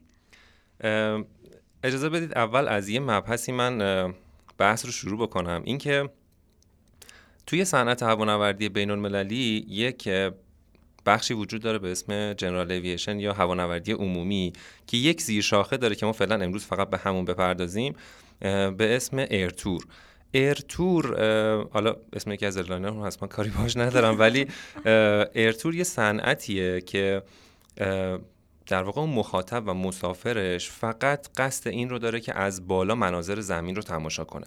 یعنی هدف پرواز تفریحی هم حتی نیست یعنی جدا میشه از پرواز تفریحی. هدف اینه که بیاد بره با هواپیما یه پروازی انجام بده و معمولا هواپیماهای سبک و حالا تقریبا تا 19 نفر این کار رو انجام میدن. که بره بالا و مناظر زمین رو تماشا کنه. مثل حالا جاهای تاریخی مثل جاهایی که طبیعت خیلی بکری دارن و از این دست مسائل. این ارتور تو دنیا جا افتاده و خیلی سال هاست که شاید بهش پرداخته میشه. ولی تو ایران تازه داره جا میفته و خیلی می‌تونیم امیدوار باشیم که بحث ارتور تو چند سال آینده به خاطر اینکه ماها طبیعت خیلی خوبی داریم خیلی جاهای ایران مثل کویر و دشت و دریامون خیلی جذابه همینطور بناهای تاریخی خیلی خوبی داریم. مثلا تخت جمشید مثلا بناهایی که تو اصفهان وجود داره. واقعا اگه این صنعت جا بیفته مسافری که میاد حالا توریست باشه یا مسافر ایرانی باشه یعنی در واقع خارجی باشه یا ایرانی اگر بره از بالا تماشا کنه به نظرم بسیار بسیار جذابتره. مثل اون زمانی که هلیشات می‌بینیم کیف می‌کنیم. این وقتی از بالا ببینه خیلی براش جذابتره. پس ارتور داره صنعتی یعنی یه صنعتی که داره جا میفته و خیلی هم امیدواریم بهش چون می‌تونه خیلی مخاطبا و مسافرای زیادی داشته باشه. حالا کم کم میریم سراغ همون بحثی که یه سوالی که برام پیش اومد این که تا چه ارتفاعی میاد پایین که می‌تونه انقدر به قول شما حالا واضح این جاذبه ها رو ببینه؟ ببینید ایرتور میگم چون با هواپیماهای سبک و اصطلاحا هواپیمای تفریحی اسمش رو می‌ذاریم ولی این کار پرواز تفریحی نیست. هواپیماش از اون نوعه. چون با این هواپیماها انجام میشه محدودیت آنچنانی برای پایین اومدن نداره. فقط باید یه سری محدودیت های حالا ارتفاعی زمین رو رعایت کنه که برای خودش سانحه ایجاد نشه. وگرنه اینکه قرار باشه از یه سطحی پایینتر نیاد حالا به دلایل حفاظتی و امنیتی و قوانینی که توی اصطلاحا ایروی منوال ها وجود داره که حالا بین خلبان ها و فرودگاه ها مطرحه نه اینها براش زیاد آنچنان مطرح نیست. می‌تونه تا ارتفاع خیلی پایینی قشنگ بیاد و خیلی از سطوح نزدیک زمین عبور کنه به شرط اینکه حالا میگم موانع ایمنی رو رعایت کنه حتما. برای همین می‌تونه خیلی جذاب باشه. اونقدری بالا نیست که مثل مسافرهایی که توی پروازهای مسافربری میرن اون بالا و از حالا ارتفاع مثلا سی هزار پای زمین رو می‌بینن که چیز خاصی هم آنچنان معلوم نیست. نه اونطوری نیست. خیلی پایین تر می‌تونه بیاد. اتفاقا من پیروز تو پرواز رامسر تهران داشتم می اومدم و خب سمت چپم که مثلا حالا داشت به سمت تهران می اومد قله دماوند رو دیدم. و خب خیلی جذاب بود و شروع کردم به عکاسی حتی با دوربین حرفه‌ای شروع کردم به عکاسی. و این نکته که به نظرم می‌رسید این بود که خب شیشه های هواپیما پنجره هواپیما خیلی ترتمیز نیست برای اینکه بخوای شما مثلا عکس و فیلم خیلی خوبی بگیری یا حتی بتونی خوب راحت ببینی. و نکته ای که هستش این که تو یه جاهایی حالا ما عکاسان بهش میگیم فوگ یه جاهای قبار هستش و این کامل اون جاذبه دیده نمیشه. این مسافرهای شما با این چی کار می‌کنن؟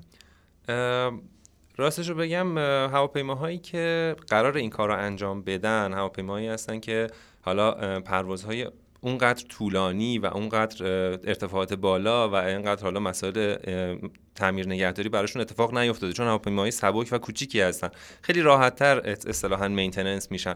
و نه شیشه های آنچنان خط و خشداری دارن نه ارتفاع اونقدر بالاه که حالا روی زمین قبار و فاگ به چشم بیاد. معمولا چون ارتفاعشون پایینه و پنجره های اینا بزرگتره یا گاهی اصلا هواپیماهای حالا دو نفره و چهار نفره کل درب سمت خلبان و مثلا حالا کمک خلبان کلا پنجره است. یعنی اونورش پیداست. در نتیجه می‌تونن خیلی نماهای خوبی داشته باشن و نه فقط ببینن بلکه عکاسی خوبی هم انجام بدن. علی از الان رزرو کرد من, من قشنگ دارم تو ذهنم الان میچینم که خب سفر بعدی کدوم مسیر رو با شما بیام. خب یعنی الان ما بخوایم که همچین تورایی شرکت کنیم تو ایران داریم یا نه؟ هنوز برای عموم نیست. هنوز در واقع داره این سازوکاراش رو زیر ساختاش فراهم میشه که به یه جایی برسه. دوستان واقعا تو شرکت فرودگاه ها من که از دوستان اونجا مدیر کمیته جنرال اوییشن تو شرکت فرودگاه هستش آقای بیات. واقعا داره کار می‌کنه. یعنی انقدر داره زحمت می‌کشه و این موانع رو برمیداره و این بخشنامه های دست و پاگیر رو برمیداره که داره اتفاق میفته اما اینکه بگم فردا با هم بریم یه پرواز نه. واقعا هنوز محقق نشده. ولی به نه چون من فردا وقت ندارم. پس فردا بشه ممکن خب حالا اولین باری که شما اصلا تو همچین توری شرکت کردین کجا بوده؟ بذارید اولین بار رو از اینجا شروع کنم که من شاید بگم هلوش 15 سال پیش. سال حالا میلادیشو میگم به خاطر اینکه با این دوستان خارجی همیشه در ارتباط بودیم تاریخ میلادی یادمه وگرنه جسارت نشه. سال 2004 2005 من اثر علاقه به هواپیما هنوزم نه جایی مشغول به کار بودم نه در واقع شغلی داشتم که مربوط به هوانوردی باشه. اون سالا من به خاطر علاقه شخصی می‌رفتم پشت باند مهرآباد میشستم. landing و takeoff هواپیما تماشا می‌کردم. و انقدر این تداوم پیدا کرد گفتم خب بذار این لحظاتی که انقدر جذابه ثبتم بشه. بعد عکاسی می‌کردم کم کم. البته اونجا همیشه مشکلاتی برای عکاسی هم هست. حالا اینکه چقدر به داستانهای امنیتی خوردیم و اذیتمون کردنش بمونه واقعا بحثی نیست اینجا. اما اون عکس ها موند و خاطره شد و ثبت شد. بعد من کم کم فهمیدم یه سایتی وجود داره یه سایت خیلی بزرگ که منبع و مرجع عکس های هوانوردی تو دنیاست. بعد من کم کم شروع کردم عکس رو اونجا آپلود کردن. اسمشو میگین؟ اسمش airliners.net همه دوستانی که من تو این زمینه دارم از اینجا شروع کردیم و از این طریق با هم دوست شدیم. جالب اگه بخوای عکس با کیفیت هم توی اینترنت پیدا بکنی از هواپیما مخصوصا airline حتی داخلی من همیشه تو همین سایت پیدا می‌کردم. دقیقا همینطور. Airliners.net jetphotos.net planespotters.net اینا این ستا واقعا مرجعن. اینقدر که توش عکسای با کیفیت. اصلا عکس بی کیفیت رو اصطلاحا accept نمی‌کنن. یعنی آپلود می‌کنین شما ولی میگن به خاطر کیفیت متاسفانه accept نمیشه. ولی انقدر عکس با کیفیت توش هست انقدر جذاب این سایت که من شب و روزم پای این سایت بود. عکساشو save می‌کردم میشستم ساعت ها نگاه می‌کردم. دیگه اینجوری شدم که هواپیما رو از دور تایپش رو تشخیص می‌دادیم airline ش رو تشخیص می‌دادیم. فرودگاه رو از یه تیکش میفهمیدیم کدوم فرودگاه دنیاست. خیلی دیگه وارد شده بودیم. بعد انقدر من تو این سایت عکس آپلود کردم و عکس در واقع بارگذاری کردم یه سری دوستان خارجی اومدن به من ایمیل دادن کم کم اینا همونایی هستن که صنعت air tour اونجا اتفاق افتاده و این کارا رو قبل ما انجام دادن. بعد اینقدر دوست داشتن این داستانهای هوانوردی مخصوصا هوانوردی کلاسیک رو به خاطر اینکه یه سری هواپیما هستش تو دنیا یعنی یه سری هواپیما بوده تو دنیا اینجوری بگم که دیگه الان اونجا نیستن ولی حالا تا چند سال پیش تو ایران پرواز می‌کردن. مثلا بگم بوینگ 707 یه بوینگ چهار موتوره پر سر و صدا و مصرف سوخت بالا دودم می‌کنه تازه. تقریبا میشه گفت اولین هواپیمای مسافربری درست حسابی بوینگ یعنی مادر همه بوینگاست. این هواپیما تا چند سال پیش تو ایران مسافری پرواز می‌کرد توی هواپیمایی ساها. بعد این دوستان خارجی از این سایت عکس های منو دیدن که حالا شانسی من عکس هواپیمای 707 ساها هم گذاشته بودم تو اون سایت. اینا رو از کجا آوردی؟ دقیقا اینقدر تعجب کردن گفتن مگه هنوز 707 اونجا پرواز می‌کنه؟ بعد مثلا بعدش عکس توپولوف 154 که خیلی معروفه دیگه حالا هواپیمای روسی که تو ایران یه برهه خیلی زیاد بود. توپولوف رو دیدن گفتن مگه به غیر از روسیه مثلا داریم کشور دیگه که توپولوف پرواز کنه؟ براشون خیلی جذاب بود. بعد خب اینا کسایی بودن که یه زمانی یه مقدار هم ترس داشتن از اینکه بخوان بیان ایران مثلا این پروازها رو انجام بدن و اینا. ولی من سعی کردم با ایمیل بازیایی که با هم کردیم خیلی تسهیل کنم قضیه رو و بهشون بگم آقا ایران سیف بیاین همه چی. اونجوری نیستش که توی رسانه های شما دیده میشه. پاشید بیاید. می‌تونیم با همین کار رو انجام بدیم. من رفتم براشون یعنی قرار شد که بیان من رفتم براشون بلیت گرفتم. بلیت مثلا هواپیمای 707 ساها.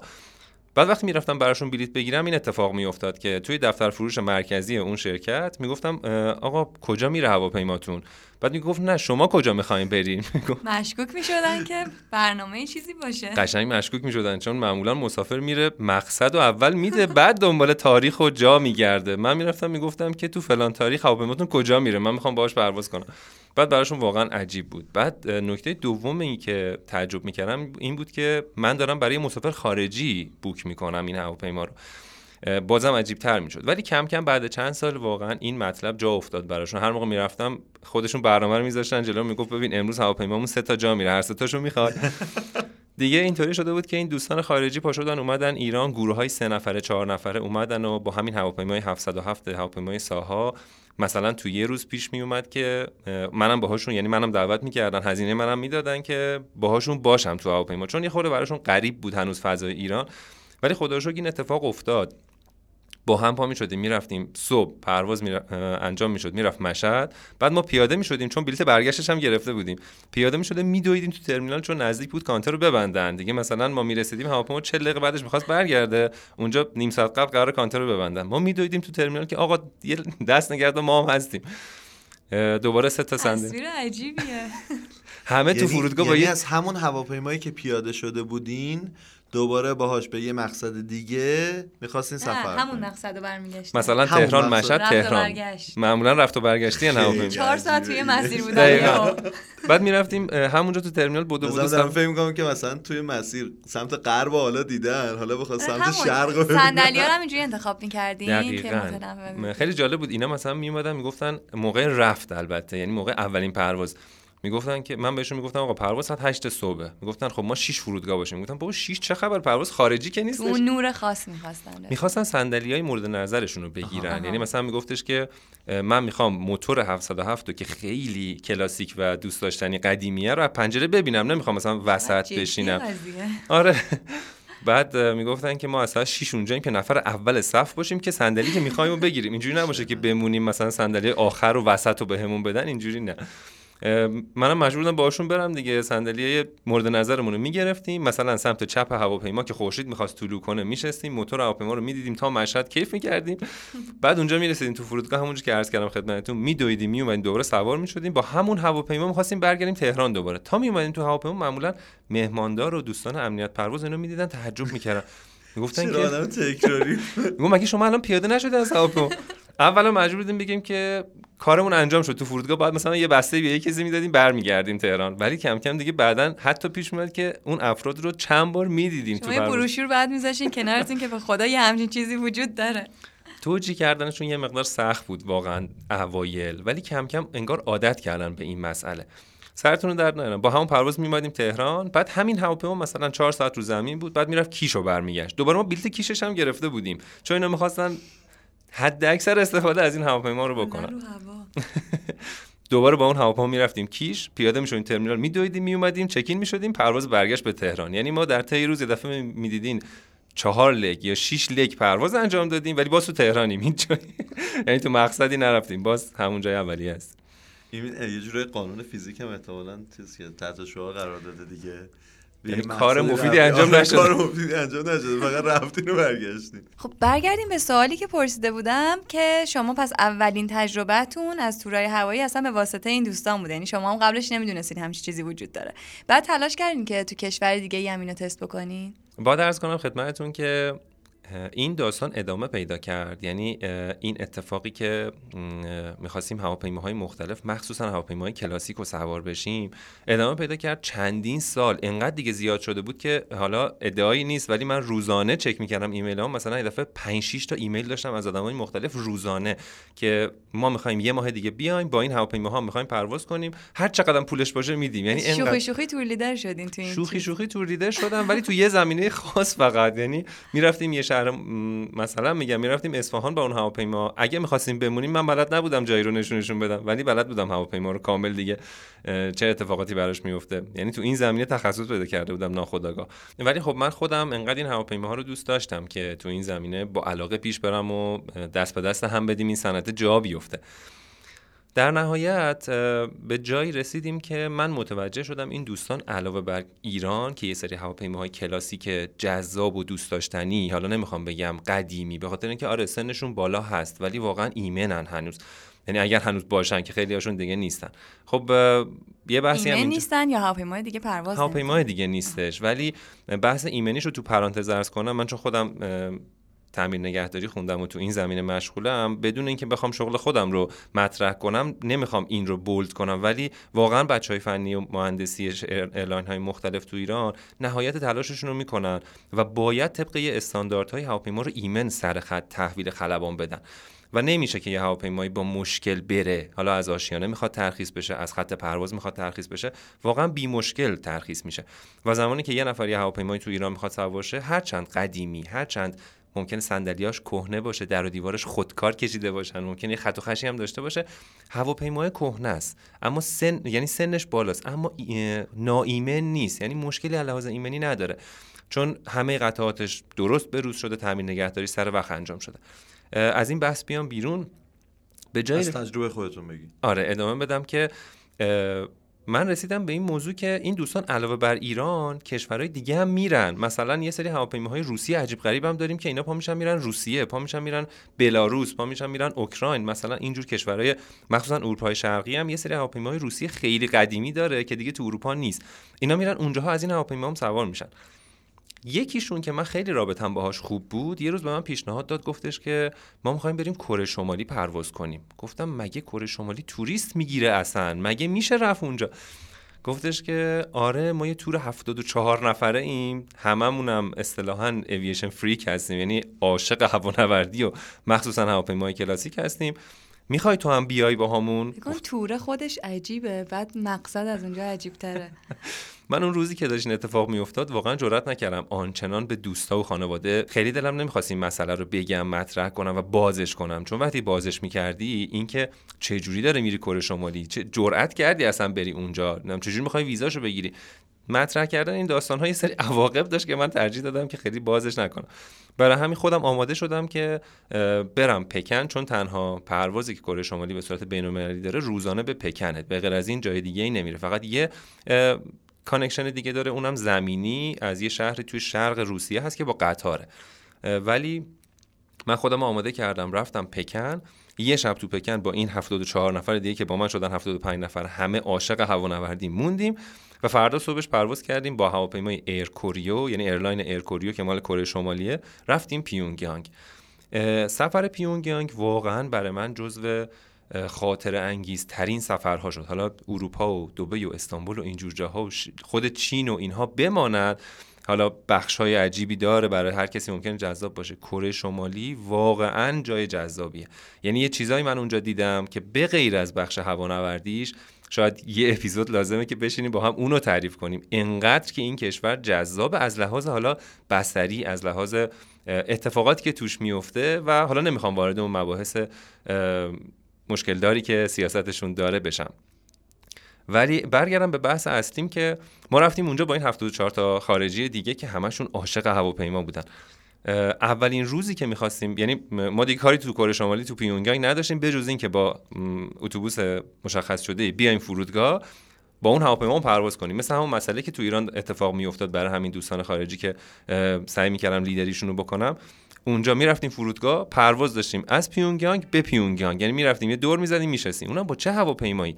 یه هواپیما داشتن ایلوشین 18 حالا باید عکسش رو سرچ کنید ببینید چه هواپیمایی. چهار تا ملخ با یه دود عجیب غریب با یه و بسیار بزرگ. و بسیار بزرگ. یه هواپیما که اصلا باورتون نمیشه این هواپیما مثلا من نشون بابام دادم گفتم من با این پرواز کردم اونجا. میگم مگه این هواپیما اصلا بلند میشه از زمین؟ اینقدر شبیه خاطراتمونه نمی‌تونه واقعی باشه.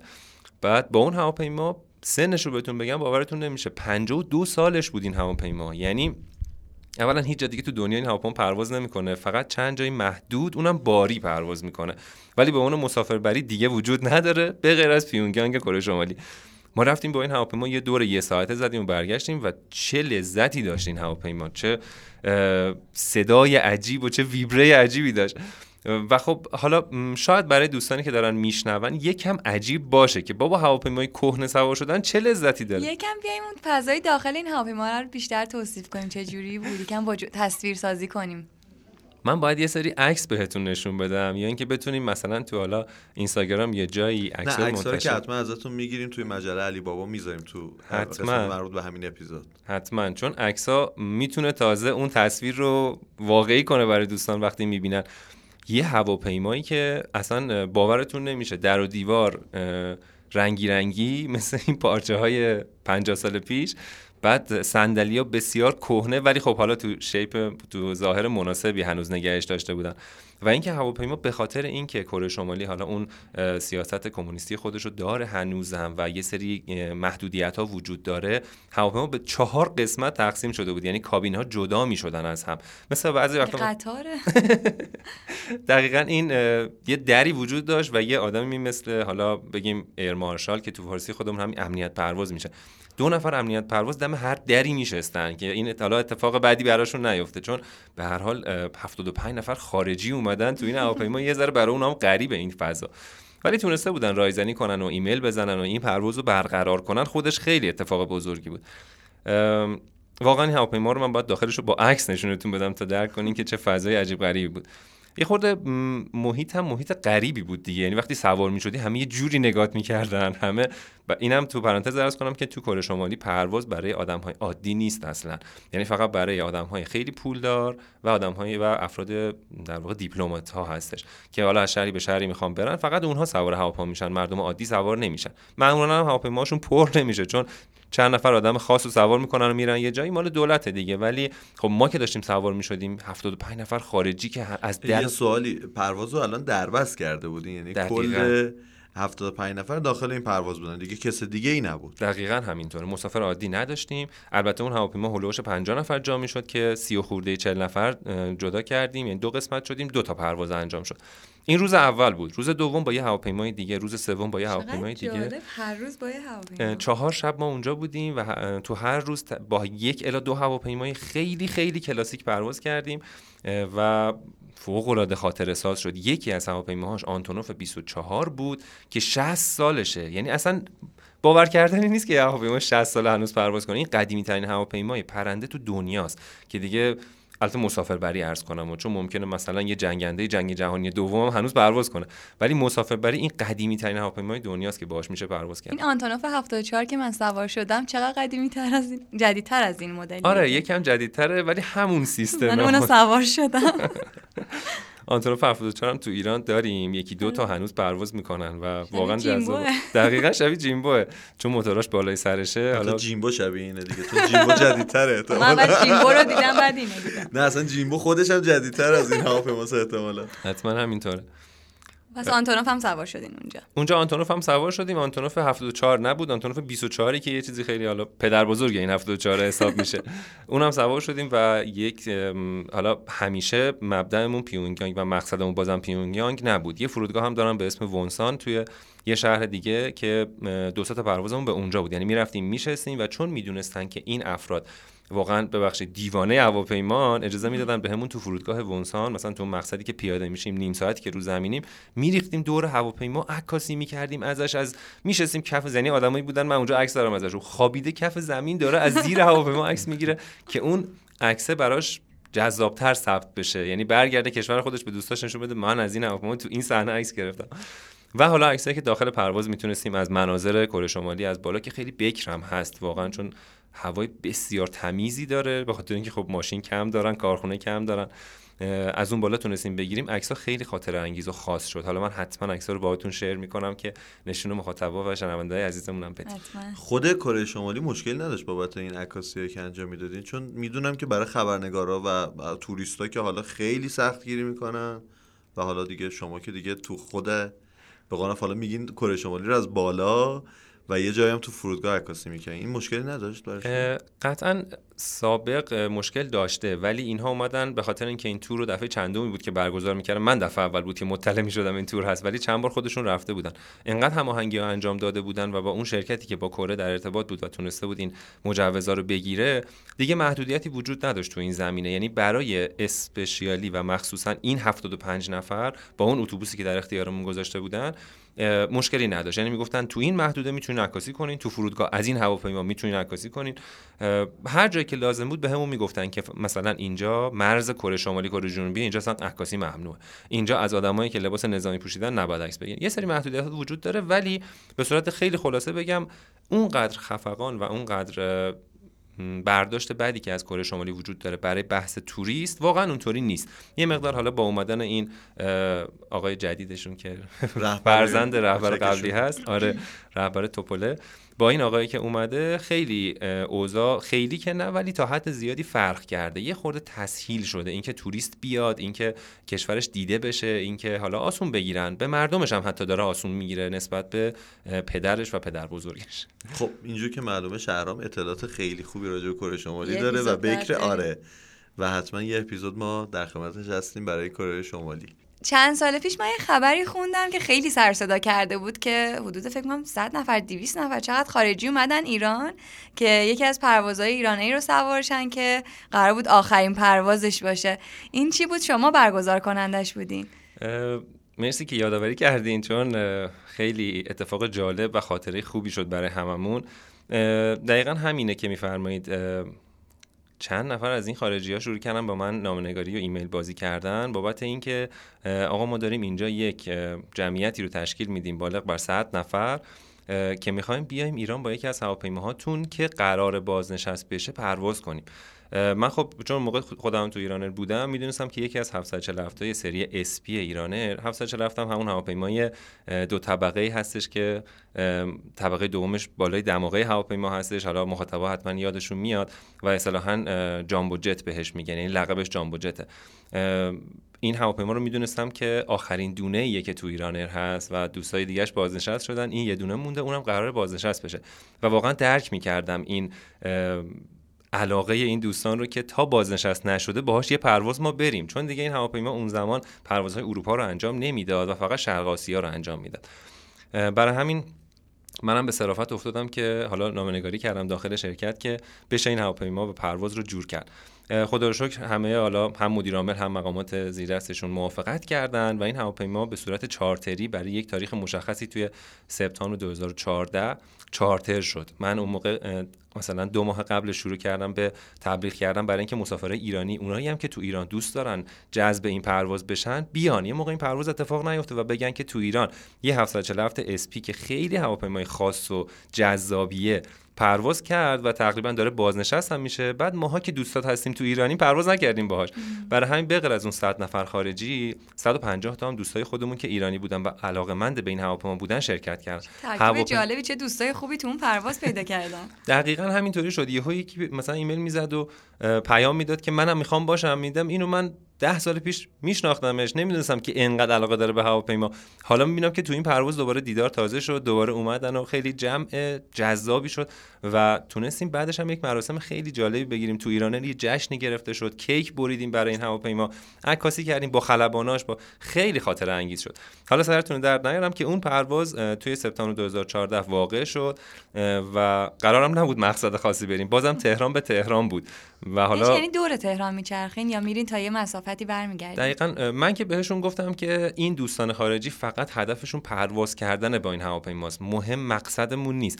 ولی خودتون یه جوری برنامه‌ریزی کنید چون 747 انقدر بزرگه نمیشه بگیم یه دور درجا بزنه و بشینه. باید حتما یه مسیری رو بره و برگرده و حداقل براش 50 دقیقه یک ساعت پرواز باید در نظر گرفته بشه. و اون پرواز در نظر گرفتن حدودا 50 دقیقه پرواز کرد. و عملیات ایران حالا اون بخشی که در واقع خلبانا مدیریت می‌کنن تو ایران تو ایران تصمیم گرفتن که این هواپیما رو از تهران بلند کنن دور دماوند بچرخن و بشینن. یعنی ما هم که به قول ما اوییشن فریک نیستیم واقعا دوست داریم همچین تجربه خیلی جذاب شد. عکساشو واقعا باید ببینید اونم من حتما عکسای اون رو هم باهاتون شیر می‌کنم. یه سری خبرم البته راجع به اون قضیه هست. حالا اگر خواستین سرچ کنین بزنین پرواز تفریحی 747 ایرانه تو تهران حتما براتون کلی لینک و فیلم و عکس میاره. آره با هواپیما بلند شدیم از تهران و رفتیم دور دماوند چرخیدیم و بعد حالا به اصطلاح تا اون طرح تقربش رو بزنه و برگرده هواپیما بشینه واقعا همین 50 دقیقه رو طول کشید و واقعا مسافرایی که تو این هواپیما بودن نهایت لذت رو بردن. چون همیشه تو پرواز عادی مثلا از یه مبدعی به یه مقصدی خب هواپیما بعد از اینکه کلایم یا صعودش رو انجام میده دیگه توی ارتفاع خاصی مدت ها پرواز می‌کنه تا برسه به اونجایی که می‌خواد شروع کنه به ارتفاع کم کردن. ولی این هواپیما چون همش در حال ارتفاع کم و زیاد کردن بود و دور دماوند میچرخید و یه حالات خاصی داشت اینا دیگه خیلی کیف کردن. حتی مسافر ایرانیمون هم خب به همین دلیل اومده ایرانیا بیشتر منقلب شدن به اون دماوند و دقیقا همینطور و یه نکته ای که فکر می‌کنم دیگه کمربندارم دیگه نبستین دیگه یعنی که کلا 20 نفر من عکساشو دیدم 20 نفر دم پنجره هر پنجره داشتن عکاسی می‌کردن. درسته واقعا همینطوری بود. کمربندا رو همه باز کرده بودن چون اولا یه اجازه هم بهمون دادن که اینم از قبل هماهنگ کرده بودیم. دست ایران هم درد نکنه. اون موقع با دوستان امنیت پرواز هماهنگ کرده بود که قرار بود همه این افراد بیان کاکپیت و کابین خلبان رو ببینن. فکر کنین 250 نفر می‌خوان همه کابین خلبان رو ببینن و هر کدوم می‌خوان چند تا عکس اون تو بگیرن چه زمانی میشه. حالا شاید نه همه ولی بخش اعظمی از این مسافرها کابین خلبان رو هم دیدن و دیگه کسی کمربند نبسته بود. البته خب درست نیست. این تو پرواز باید همیشه کمربند بسته باشه. حتی زمانی که هواپیما یعنی خلبان چراغ کمربندان رو خاموش می‌کنه بهتره که کمربند بسته باشه چون یه موقع ممکنه چاله هوایی باشه که خدا نکرده اتفاقی بیفته. میشه تور بعدی به ما بگی؟ مسلما حتما میگم و اطلاع رسانی می‌کنیم. ان که بتونیم توی تورهای بعدی باشیم کنار هم دیگه و این لذت رو با هم دیگه تجربه کنیم. درسته که هواپیما مثل ماشین و اتوبوس و قطار اینطوری نیستش که بشه توی ایستگاهی توقف داشت و بشه حالا از مناظر اون محیط استفاده کرد. ولی خب این امکانو داره که ما از مناظر هوایی اون مسیر استفاده کنیم و لذت ببریم. این موضوع میطلبه که ما زمانی که می‌خوایم یه مسافرت هوایی انجام بدیم بدونیم که کجای هواپیما بشینیم. یعنی خیلی مطیع اون دوست عزیز خدمات فرودگاهی نباشیم که میاد یه صندلی به صورت کاملا تصادفی یا بر حسب چیدمان خودش به ما میده اینطوری نباشه. می‌تونیم کمی زودتر قبل از اینکه هواپیما پر بشه اوایل صف باشیم. زمانی که هواپیما خالیه و صندلی مورد نظرمون رو درخواست کنیم. معمولا دوستان خدمات فرودگاهی این امکان رو میدن بهمون که صندلیمون رو انتخاب کنیم. حتی بعضی از airline هم هستن. فکر کنم دو سه تا airline الان توی کشور خودمونم اجازه میدن که روی سایتشون معمولا از 24 ساعت قبل online check-in یا همون انتخاب صندلی مورد نظرمون رو انجام بدیم. این خیلی می‌تونه کمک کنه به اینکه ما حتما تو راهرو نیفتیم که تا مقصد مجبور شیم فقط جلو رو نگاه کنیم و چیز خاصی رو نبینیم. کنار پنجره رو انتخاب کنیم و مخصوصا پنجره سمتی از هواپیما یعنی سمت چپ یا سمت راست رو انتخاب کنیم که بدونیم نور بهتری داره. اونجوری نباشه که از اول تا آخر مسیر آفتاب تو چشمون باشه هیچ هم نبینیم. می‌تونیم اون سمت رو انتخاب کنیم که آفتاب نیست. قشنگ با توجه به اینکه مسیر کدوم سمت یعنی کدوم جهت جغرافیایی داره میره و آفتاب الان کجای آسمونه می‌تونیم به تصور کنیم که کدوم صندلی می‌تونه دید بهتری داشته باشه به زمین. و از بالا مناظر بسیار زیبای ایرانه که واقعا هم می‌دونیم که چقدر خوشگل ایرانمون از بالا. هم دشت داریم هم کوه داریم هم دریا داریم. همونجوری که شما گفتین مثلا تو پرواز رامسر به تهران نوشهر به تهران ساری به تهران این پروازها همش اینا جزو اون مسیرهایی که دماوند رو می‌تونیم ببینیم. خیلی جذابه. و چون هواپیمایی که این مسیر رو انجام میده حدودا 18 19 هزار بیشتر ارتفاع نداره دماوند هم سطح ماست. یعنی ما بالاتر ازش نیستیم. خیلی می‌تونه جذاب باشه. برای همین انتخاب صندلی مورد نظرمون خیلی مهمه که اون صندلی رو انتخاب کنیم که بتونیم نهایت لذت از مناظر هوایی رو هم ببریم.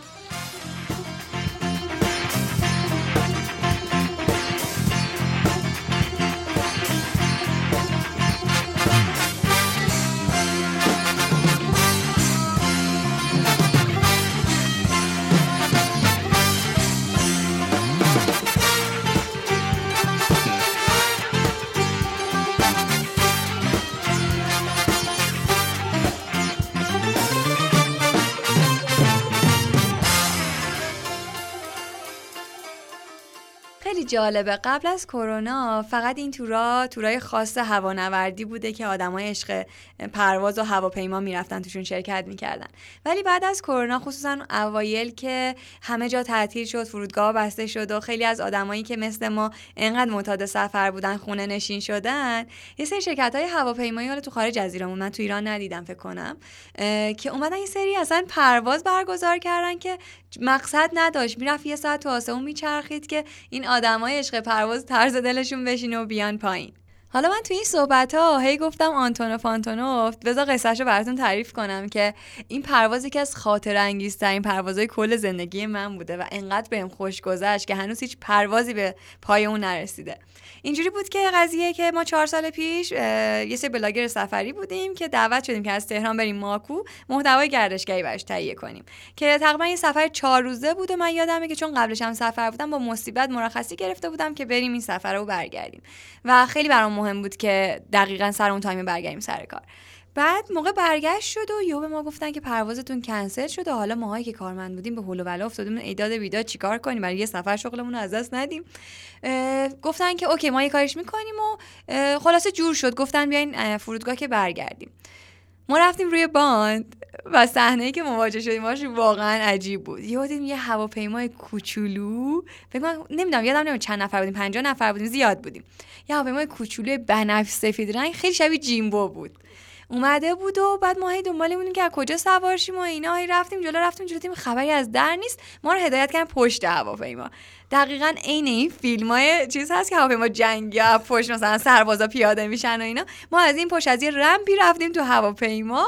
یه جمعیت زیادی بودیم همینجا داشتیم میخندیدیم رفتیم تو دیدیم اه این اصلا هیچ چیز شبیه هواپیمای دیگه نیست. قشنگ انگار هواپیمای باربری حالا از این جنگی ها رو دقیقا نمی‌دونم تاریخش چی بود. ولی صندلی گذاشته بودن توش که بشه هواپیمای مسافربری. ببین پنجره اصلنش کلا دو تا پنجره دایره کوچولو داشت که حالا عجیب بود در که گفتی پنجره همه باید اونجوری باشن این چه جوری داره فشار تحمل می‌کنه؟ دو تا دایره کوچیک داشت سمت عقب هواپیما بقیه تو هیچ دیدی به بیرون نداشتی یه مانیتور بود نزدیک اتاق خلبان که تو می‌تونستی جلوی هواپیما رو ببینی از اون مانیتوره. که یعنی ما تنها راه دسترسی به بیرون که الان چی کار می‌کنیم رو هوا رو زمینیم چیه؟ اون مانیتوره بود. و فکر کنم مثلا صندلی یکیشون لق بود کمربند نداشت. اصلا ببین اگه اون پرواز رو من تنهایی رفته بودم سکته کرده بودم تا برگردیم. ولی چون کل پرواز خودمون بودیم و همه دوست بودیم و بعد از چهار روز کلی خاطر مشترک داشتیم به مسخره بازی و فان گذشت که بچه ها شروع کردن که شوخی کردن که کار این مهماندار این هواپیما خیلی راحت یه مهماندارم کلا داشت که دو در در سمت راست و مثلا چپ نداره یه در در انتهای باز شد پرین پایین. بعد اسم این خ... مهماندار بنده خدا رو یاد گرفته بودن به اسم کوچیک صداش می‌کردن. شعر میخون. عین اتوبوس شده بود. در حدی که مثلا ما دید دیدیم که داریم فرود میاد شروع کردیم. شمارش معکوس که ده نو هشت هفت. بعد که هواپیما نشست جیغ و داد و دست و هورا که خود کادر پرواز مرده بودن از خنده می‌گفتن شما بهترین مسافرایی بودین که ما داشتیم. یه اتفاق جالب دیگه ای که افتاد این بود که خب ما همه همو میشناختیم دیگه. انگار دربست برای ما بود هواپیما. یه نفر نمیشناختیم. سه نفر نمیشناختیم. دو نفرشون که حالا مثلا مهماندار و کمکش بودن یه نفرم نشسته بود روی صندلی. و بچه های بودن که آقا ما که همدیگر رو می‌شناسیم شما رو نمی‌شناسیم شما کین و اینا. آقا هی خوشو می‌زد اون رو گفت آها شما امنیت پروازی. وای آقای مرده بود از خنده. خیلی خاطر جزایی بود برای من. تو تو چی؟ تو اتفاق خنده داری برات افتاده؟ ببین من یه پروازی رو از خرم به سمت تهران و توی سایت دیدم که این پرواز رو زده هزار تومن. ما برای کمک به سیل لورستان رفته بودیم خورم آباد و دیگه کارمون هم تموم شده بود و می‌خواستیم برگردیم. با اون اکیپی که بودیم من بهشون گفتم که بچه ها من یه پرواز خورم آباد به تهران دارم می‌بینم رو سایت که این قیمتش هزار تومنه. بعد همه دوستان گفتن نه بابا اشتباه مگه اصلا میشه یه همچین چیزی؟ گفتم که من نمی‌دونم چرا احساس می‌کنم این پرواز واقعا برگزار میشه آره واقعا مثلا ما می‌تونیم با هزار تومن بیایم تهران و اینا. خلاصه من پرواز رو گرفتم و من اون ساعتی که باید می‌رفتم پرواز انجام می‌شد یک ساعت قبلش رفتم فرودگاه و با یه چیز خیلی عجیبی مواجه شدم. دیدم که فرودگاه تعطیله. فرودگاه هم تعطیل میشه. آره من فهمیدم که فرودگاه اگر پرواز نداشته باشه توی ساعتی اصلا دیگه پرواز نداشته باشه تعطیله. حالا به دلیل اینکه مثلا اون شرایط بحرانی بود و مثلا خیلی هواپیما و مثلا هلیکوپترهای امداد رسانی مثلا روی باند می اومدن فرودگاه باندش باز بود. ولی خب اون قسمت ترمینالش که مربوط به مسافرگیری بود اون تعطیل بود و اینا. ما رفتیم در زدیم و دیدیم که اصلا کسی در رو باز نمی‌کنه. تا یه آقای اومد که مدیر فرودگاه بود. گفتش که اینجا چیکار می‌کنی این موقع شب؟ گفتیم که آره ما پرواز داریم. گفتش که پرواز مسافری نداریم ما الان به سمت تهران یا اصلا به- سمت جای دیگه. گفتیم که نه آقا ما بلیت داریم بلیت خریدیم اینا اینم بلیتمون بلیتش هم بساز- بلیت هزار تومنی رو نشون بدی؟ دقیقا. گفتم که ما ما بلیت داریم و باید مثلا ما به این پروازم برسیم و اینا.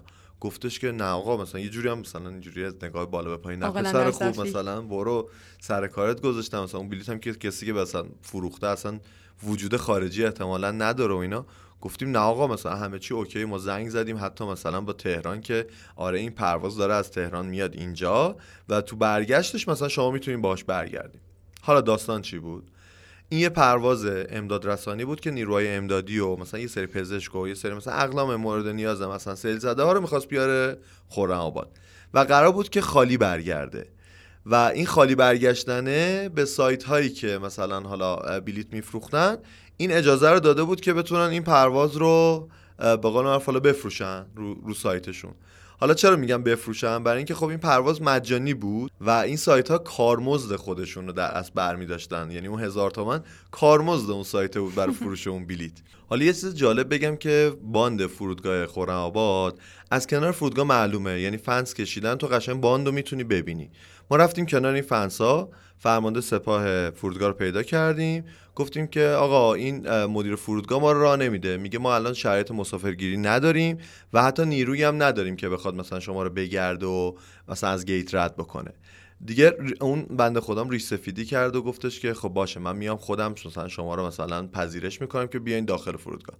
دیگه خود شخصا اومد ما رو گشت وسایلمون رو دید از گیت رد کرد مثلا ساکامون و اینا.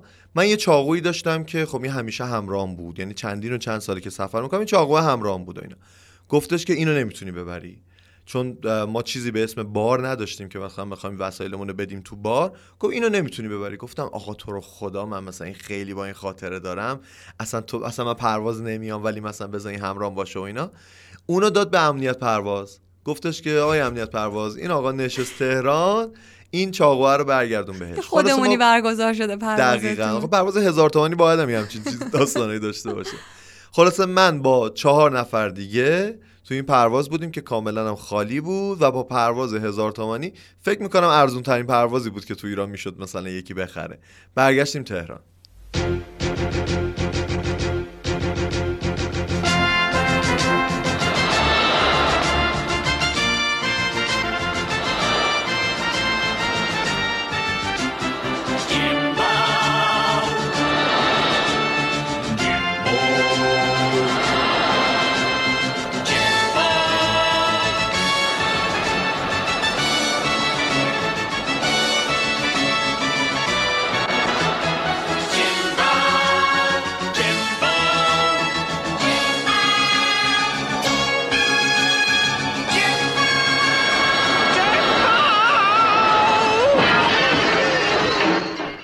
نوبتی هم باشه به رسم همیشگیمون بریم یه سری فیلم معرفی کنیم که مرتبط با موضوع اپیزودمونه. علی تو خیلی بیشتر از من فیلم می‌بینی. تو شروع کن. اولین فیلمی که به ذهنم میاد اسمش پروازه. Flight ساخته رابرت زمکیس با بازی دنزل واشنگتن که داستان یه خلبان آمریکاییه که توی موقعیت خیلی خطرناک می‌تونه یه هواپیمایی رو از سقوط نجات بده. اولش که به عنوان یه قهرمان ازش یاد می‌کنن ولی تو این تحقیقاتی که بعد از این حادثه داشته انجام می‌شده می‌فهمن که نه یه اتفاقی این وسط افتاده و ورق برمیگرده و داستان مسیرش عوض میشه. دیگه بیشتر از اینم توضیح نمیدم که داستان اسپویل نشه. آه حالا یه چیز دیگه یادم اومد که این کارگردان مثل اینکه خیلی علاقه به سقوط داره. چون یه فیلم دیگه هم داره به اسم کستوی که تام هنگس که می‌دونه بازیگر مورد علاقت بازی می‌کنه توش که هواپیما سقوط می‌کنه و میره توی جزیره و کلی اتفاقات دیگه براش میافته. حالا در ادامه اون علاقه من به فرودگاه ها و اینا می‌خوام فیلمی معرفی کنم که اتفاقا توی فرودگاه اتفاق میفته ترمینال؟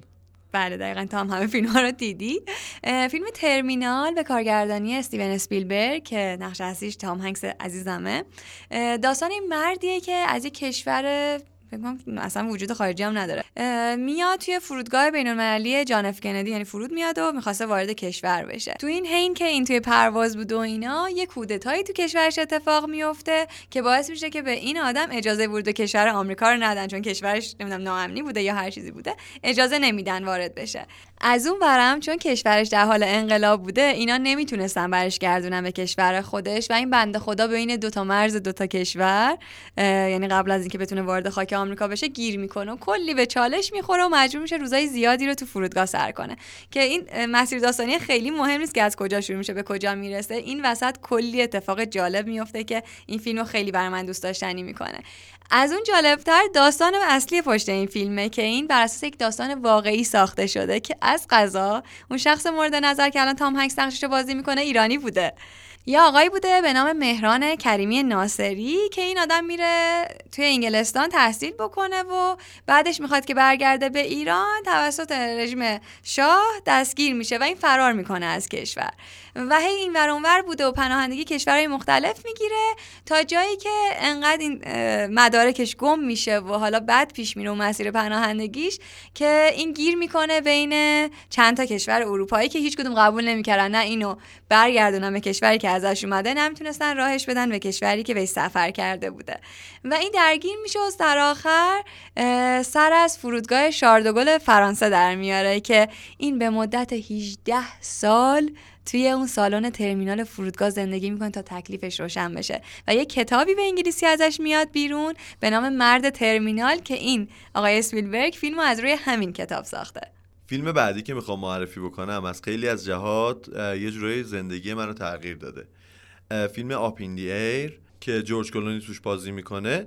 داستان یه نفریه که به واسطه شغلش خیلی پرواز می‌کنه و اون airline ی که باهاش پرواز می‌کرده American Airlines بعد از ده میلیون مایل پرواز کردن یه دفعه توی نقطه تو آسمون اسمش رو از میکروفون صدا می‌کنن و براش جشن خیلی مفصلی بابت این وفاداری که به این airline داشته و این میزان پروازی که مثلا داشته تو این سن براشون جشن می‌گیرن. البته نگران نباشین چون این همه فیلم نیست و من فقط یکی از اتفاقات جذاب این فیلم رو تعریف کردم. خب از اونجایی که من گفتم که عاشق فیلمایی که بر اساس داستانهای واقعی ساخته شده فیلم بعدی رو هم می‌خوام با همین معیار انتخاب بکنم. فیلم ارتفاع پس رو حتما اسمش رو شنیدین یا دیدین حتی. یه فیلم قدیمیه که ساخته ابراهیم حاتمی کیاس که خیلی جالبه که اسقر فرهادی هم تو نویسندگی کمکش کرده. و داستان یه خانواده که حالا اون شخصیت اصلی فیلم که حمید فراخ نژاد نقشش بازی می‌کنه به خانواده میگه که من براتون توی یه شرکتی توی بندر عباس کار پیدا کردم و برای همشون بلیت می‌گیره که اینا از اهواز برن بندر عباس. از بین همه این فامیلی که دارن با این پرواز میرن فقط زن حمید فراخ نجات که نقشش رو لیلا حاتمی بازی می‌کنه می‌دونه که قصد حمید چیه که قرار بوده که این هواپیما رو در واقع بدزدن و باهاش به جای دوری برن. و خیلی جالبه که این داستان تو زندگی واقعی سال 79 اتفاق میفته و بعد اینکه این خانواده دستگیر میشن اول مثلا حکمشون میشه اعدام بعد میان کلی وکیلاشون تلاش می‌کنن که حکم می‌کنن حبس ابد. و بامزه ترش اینه که دقیقا فروردین امسال با فکر می‌کنم وساطت حالا ابراهیم حاتمی کیا بوده و نامه‌نگاریایی که می‌کنن که اون پیگیر داستانه خانواده بوده توی نیمه شعبان عفو میشن. حالا اگه دیگه خیلی علاقه‌مند به صنعت هوانوردی و هواپیمایی و ساخت هواپیما باشیم به خصوص فیلم هوانورد یا Aviator رو بهتون معرفی می‌کنم که مارتین اسکورسیسی ساخته و لئوناردو دیکاپریو هم به عنوان نقش اول توش بازی می‌کنه.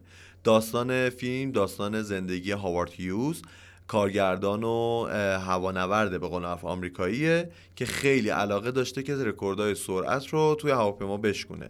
علی دقت کردی یه اتفاق جالبی که افتاد این بود که هر کدوم از این فیلم ها از یه نگاه متفاوتی به پرواز نگاه می‌کرد. اولی که تو معرفی کردی Flight از نگاه یه خلبان بود. بعد من از نگاه یه مسافر توی ترمینال معرفی کردم. تو یه مسافری رو گفتی که همش کارش پرواز کردنه. بعد اومدیم راجع به هواپیما روبایی صحبت کردیم و بعد رسیدیم به عشق پروازا. خب فقط آژانس مونده که اونم آژانس شیشه ای و سلام